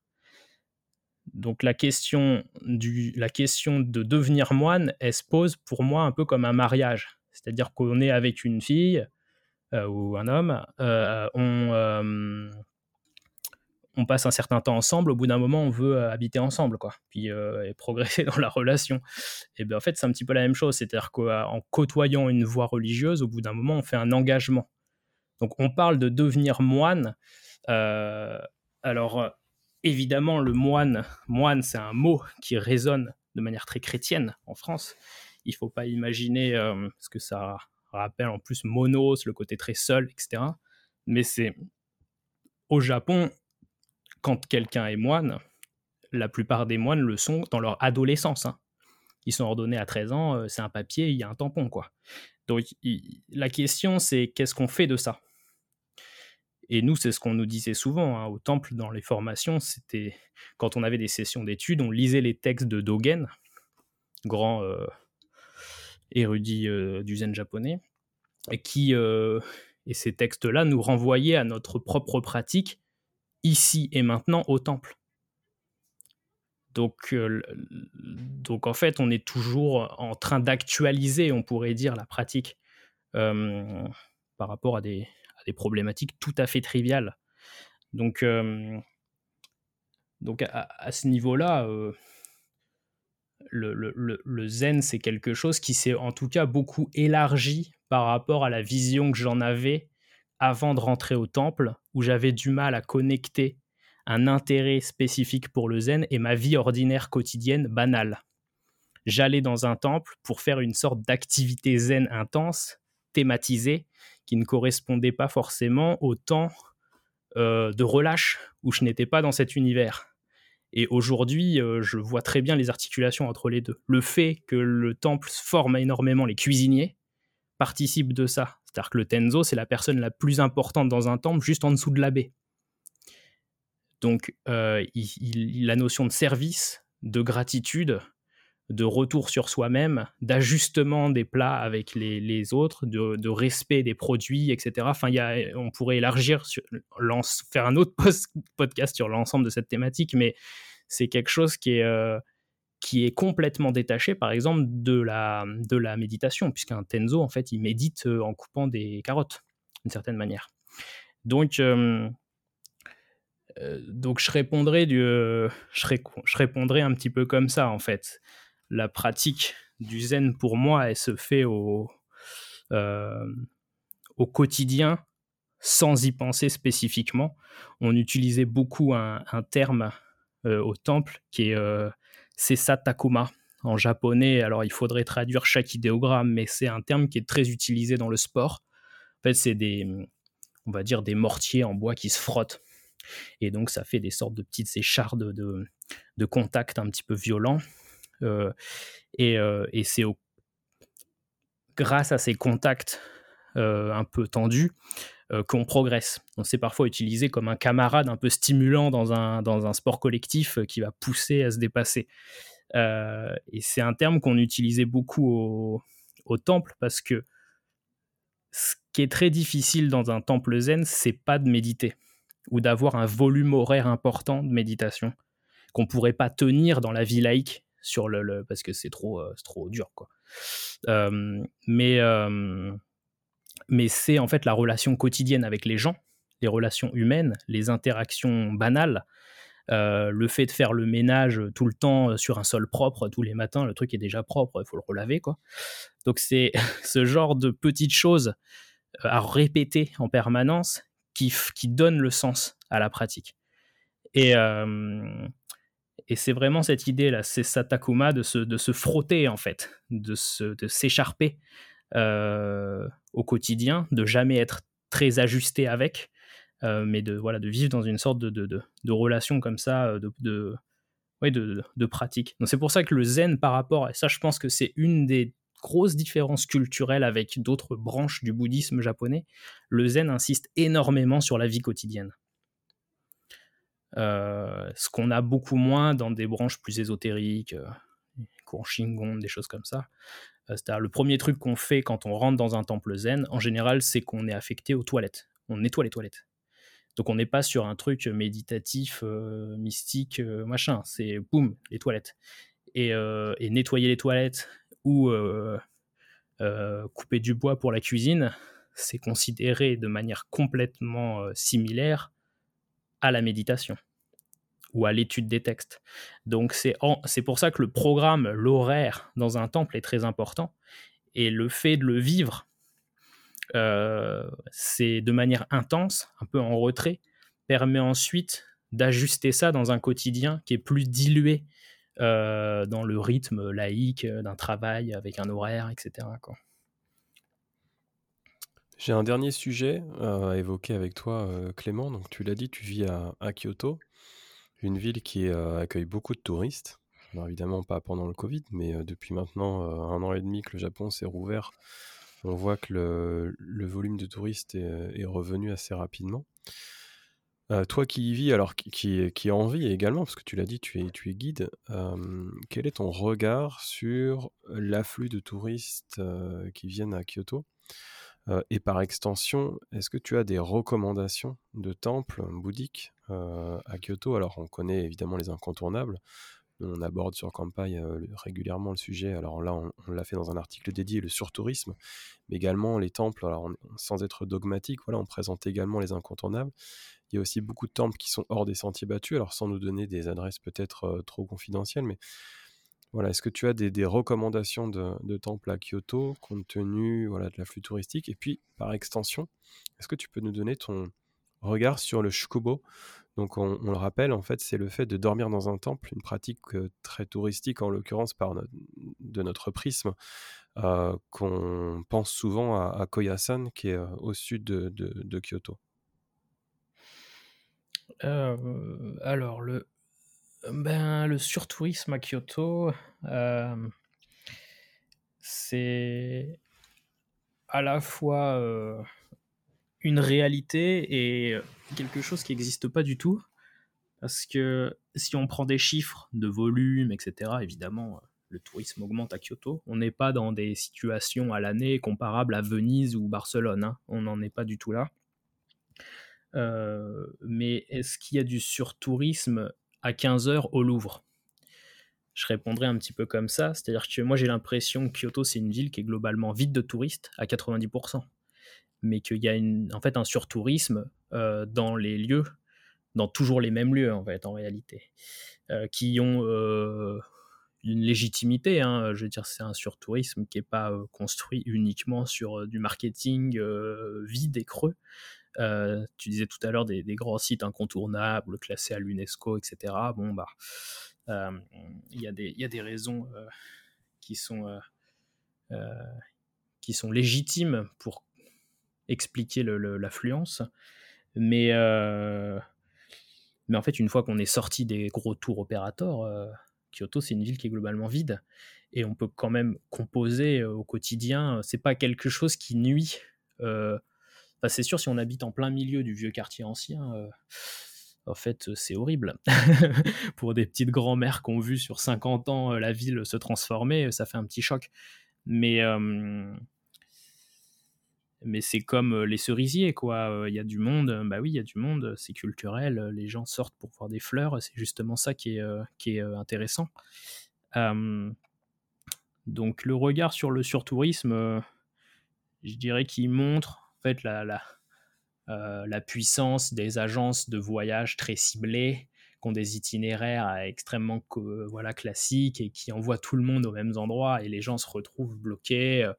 Il y a une question de réseaux sociaux, de manière de voyager. Bon, là, on retombe sur, sur des choses assez classiques. après, c'est la question aussi de l'attitude en fait des étrangers dans un pays qui est hautement civilisé quand même. Donc, quand on est, enfin moi je répondrais différemment, c'est que je vais te donner une petite anecdote. Une fois, j'étais avec une cliente dans un temple zen du centre de Kyoto, le Keninji pour ceux qui connaissent avec un magnifique jardin sec. Euh, et donc j'étais à l'ouverture, donc il y avait presque personne. Euh, je lui explique un petit peu le, temple, les jardins. Euh, donc très très beau moment. Et puis et puis elle me dit, mais alors du coup les jardins secs. Donc juste pour expliquer un petit peu, un jardin sec, un jardin de gravier très épuré, étalé avec des roches. Euh, en fait un, monochrome décliné en jardin en réalité, donc un truc vraiment euh, très contemplatif. Et elle me dit donc on peut pas, euh, donc, donc du coup on peut marcher au milieu du jardin sec. Je fais bah non, enfin c'est pas trop le projet, on est surélevé sur des pilotis en hauteur, c'est super bien balayé, normalement c'est pas fait pour jouer au foot quoi. Et elle me dit ben alors pourquoi il y a des gens en plein milieu? Et il y avait un couple en plein milieu du jardin qui marchait et qui commentait les pierres en disant tiens c'est marrant cette pierre elle est marrante donc et trois japonais autour euh, complètement médusés euh, qu'on ne comprenait pas pourquoi il y a des humains en train de marcher en plein milieu d'un truc qui euh, au niveau du bon sens minimal enfin on comprend qu'il faut pas commencer à marcher dedans avec le gardien qui était complètement fou et puis derrière le moine avec son râteau qui attendait pour tout refaire donc donc si tu veux là le niveau de nuisance est extrêmement haut et il y a personne, il y avait personne dans le temple. Donc euh, il y a aussi une question d'attitude. Là, c'est un exemple euh, extrême, hein. mais euh, mais c'est pour pour appuyer sur l'attitude des étrangers dans un pays comme le Japon, où la notion de parler fort, de nuisance, on n'est pas en train de Enfin, il faut considérer un temple, c'est pas une attraction Disneyland. Quand on est dans un lieu de culte, donc, enfin, je vais pas. C'est juste. En fait, c'est une sorte de bon sens. On se rend compte que le bon sens n'est finalement pas vraiment partagé. Mais euh, il y a beaucoup de choses que des gens se permettent dans des temples qui se permettraient pas forcément dans des églises. Euh, euh, chez eux, hein, j'entends. Donc il y, a, aussi cette question du flux, de la, manière dont on parle, le volume sonore. Hein, les Japonais parlent quand même assez, de manière assez calme et discrète. Et donc, la, le, fait de bousculer des gens, par exemple, des choses comme ça. Donc, dans des endroits assez bondés par le tourisme, la manière dont les Japonais perçoivent ça est, est, beaucoup plus violente que si on avait une transposition exacte de la même situation en France. Ce n'est pas vécu de la même manière. Euh, donc il y, a, aussi euh, cet aspect-là et puis une grande partie des gens de Kyoto qui vivent pas du tourisme du tout. Et donc là, euh, c'est pour ça qu'on se retrouve avec des articles qui étaient sur Kampai et, sur tous les journaux japonais aussi, hein, de la question de, comment faire pour limiter des gens à Kyoto. Euh, le Covid très bien vécu par les Kyotoites. Enfin voilà, on est sur des. même s'il il y a des problèmes économiques derrière hein, qui, sont présents, mais, mais c'est moi, je dirais, je répondrais plutôt comme ça. Je dirais qu'en fait, euh, c'est bien pire au même horaire à la Tour Eiffel, et, euh, que si tout le monde va au même endroit euh, pour prendre la même photo qu'on a vue 32 fois sur Google Images, peut-être c'est plus intéressant de réfléchir en amont son voyage, de le faire différemment. et là, c'est plus une question générale de comment voyager, qu'est-ce qu'on prend d'un endroit. Et moi, j'ai parfois des gens qui veulent des explications sur de la sur de la sculpture bouddhique, sur des jardins, on s'assoit, on discute une heure, deux heures au même endroit et on, va faire deux ou trois lieux dans la journée, c'est très calme. Et en fait, ils en retireront peut-être quelque chose de très fort plutôt que de suivre les mêmes euh, grandes chaînes, etc. Enfin, il y a la manière de qu'est-ce qu'on veut vraiment voir. C'est quand même un voyage en général pour les gens qui coûtent assez cher, qui est assez loin. Donc, ça vaut peut-être le coup de s'investir un minimum et de se poser et de réfléchir au type d'expérience qu'on veut faire. Et après, et après, je réinsisterai sur l'attitude, en fait, l'attitude à avoir. bon, ça, bon, on peut malheureusement pas faire grand-chose, mais, mais, mais oui. Et puis, tu me posais la question sur le, sur le bah, qui est un petit peu, qui est un petit peu connecté. Hein. J'en ai un petit peu. en fait, j'ai répondu de manière un petit peu indirecte à ta question tout à l'heure quand je parlais du tourisme spirituel. Euh, c'est-à-dire que, bah alors, c'est vrai que le, Koyasan, il n'y a pas que le Koyasan, hein. euh, mais, euh, mais c'est vrai que c'est le plus emblématique sur cette question-là.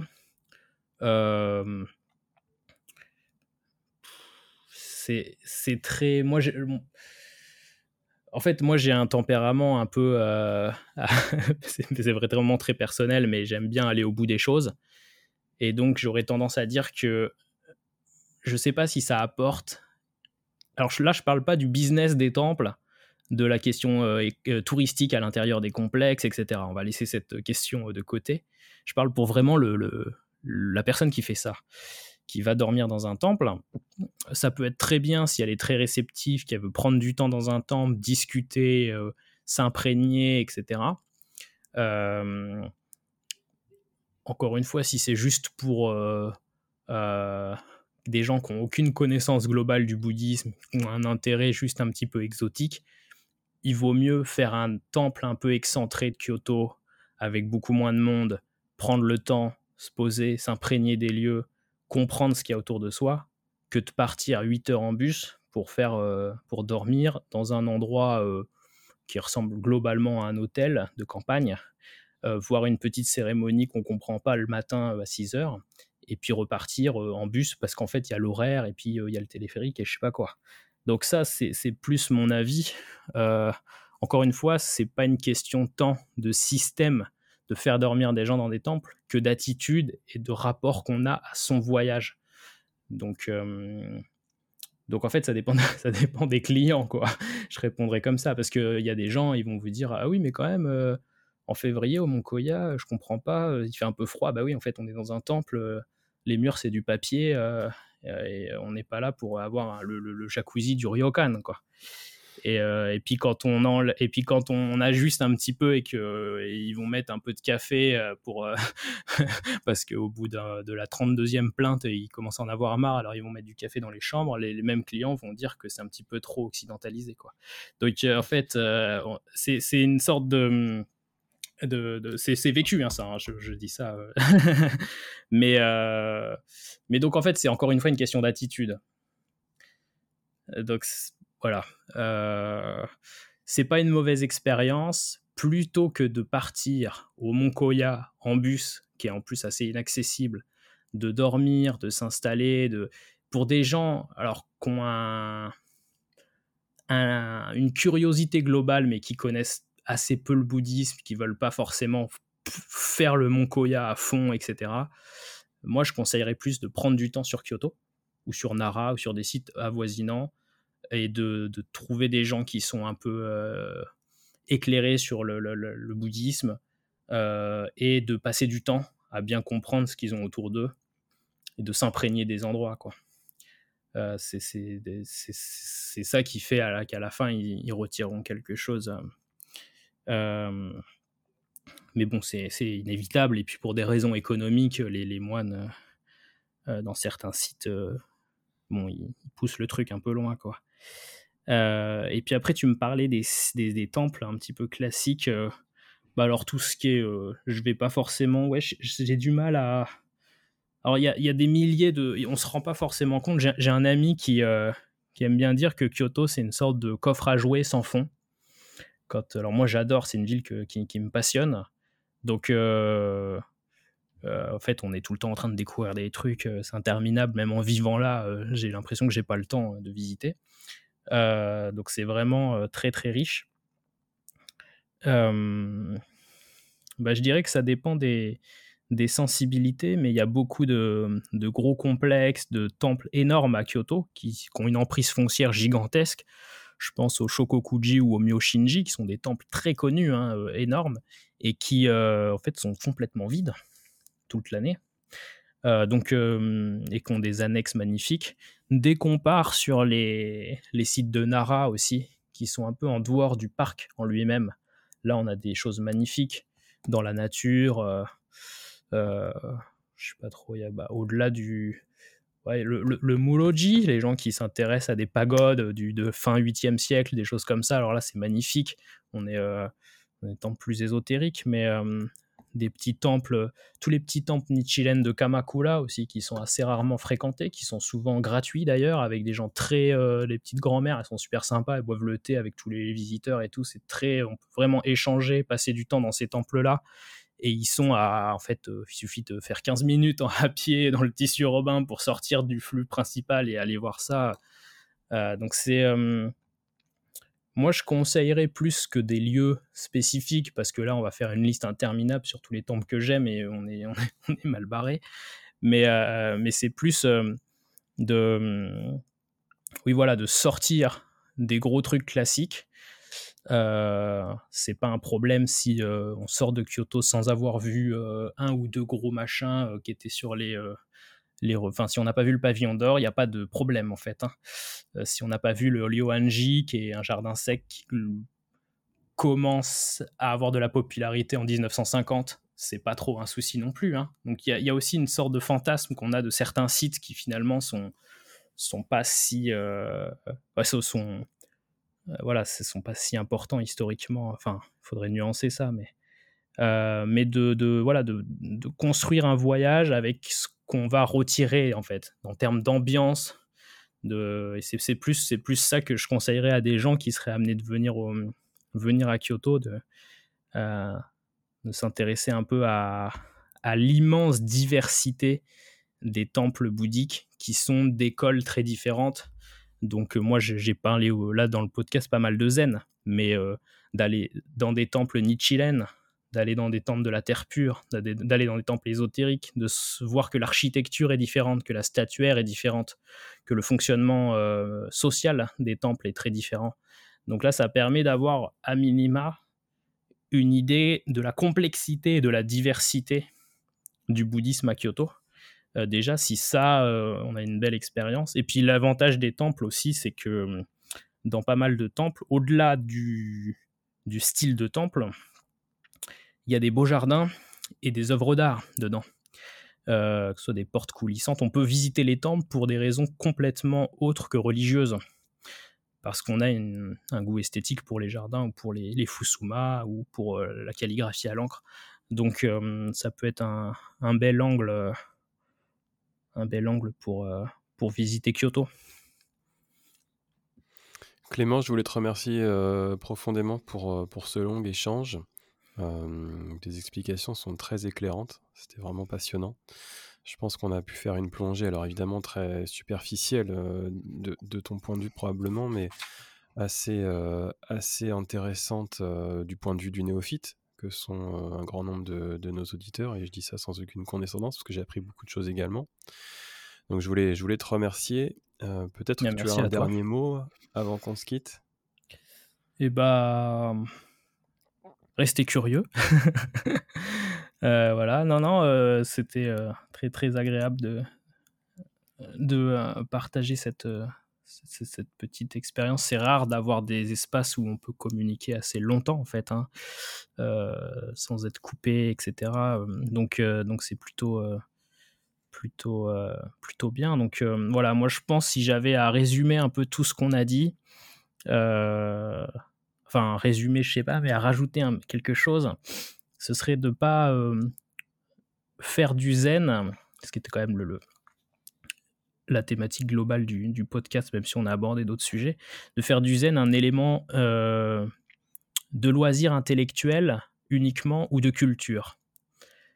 C'est-à-dire que c'est évidemment une branche du bouddhisme qui a eu un effet énorme sur la culture japonaise, euh, et qui est enraciné dans le quotidien euh, des Japonais de plein de manières différentes. Euh, c'est une stimulation intellectuelle, on peut étudier le zen, etc. Mais avant tout, dans ce qui a été mon cas et par le parcours que j'ai raconté, c'est aussi un chemin, on pourrait dire, de vie globale, intérieure, qui répond au-delà de la question spécifique du zen, mais à beaucoup de, de questionnements que les gens peuvent se poser, en fait, hein, dans leur vie ordinaire. Donc, donc c'est pour ça que le, avant de parler de zen, qui est un mot que souvent les grands moines zen détestaient, euh, et qui pour les japonais d'ailleurs est plutôt associé à la discipline, à la rigueur, à la martialité, bien plus qu'à la détente ou à quelque chose d'assez euh, paisible. Euh, le zen n'est pas consubstantiel au Japon et, et, ne passe pas uniquement et de manière exclusive par l'aspect méditatif. Le Bouddha ne vivait pas au Japon, ne parlait pas japonais et n'avait pas entendu le mot zen. Donc donc, c'est à la fois un élément culturel et intellectuel fascinant, mais, euh, mais en même temps, si on creuse un petit peu, qu'on va derrière les choses, on va, on va tomber dans l'immense richesse du bouddhisme euh, dans ses enseignements, qui, à mon avis, peuvent toucher à différents degrés euh, toutes les personnes qui ont une spiritualité, en fait. On a tous une, vie intérieure. et ça peut, à mon avis, ça peut euh, raisonner euh, avec beaucoup de, beaucoup de questionnements de gens euh, à différents degrés. Quoi. Merci beaucoup Clément. je suis certain que cet épisode va beaucoup plaire et puis apporter de la richesse aussi à, notre, ce qu'on essaye de faire dans la présentation du, Japon et en l'occurrence de, la spiritualité. Euh, je te souhaite une, euh, une, bonne suite de parcours euh, et je te remercie encore une fois pour, pour ton intervention très riche. Merci à toi. Merci. Merci Clément. À bientôt sur Campai.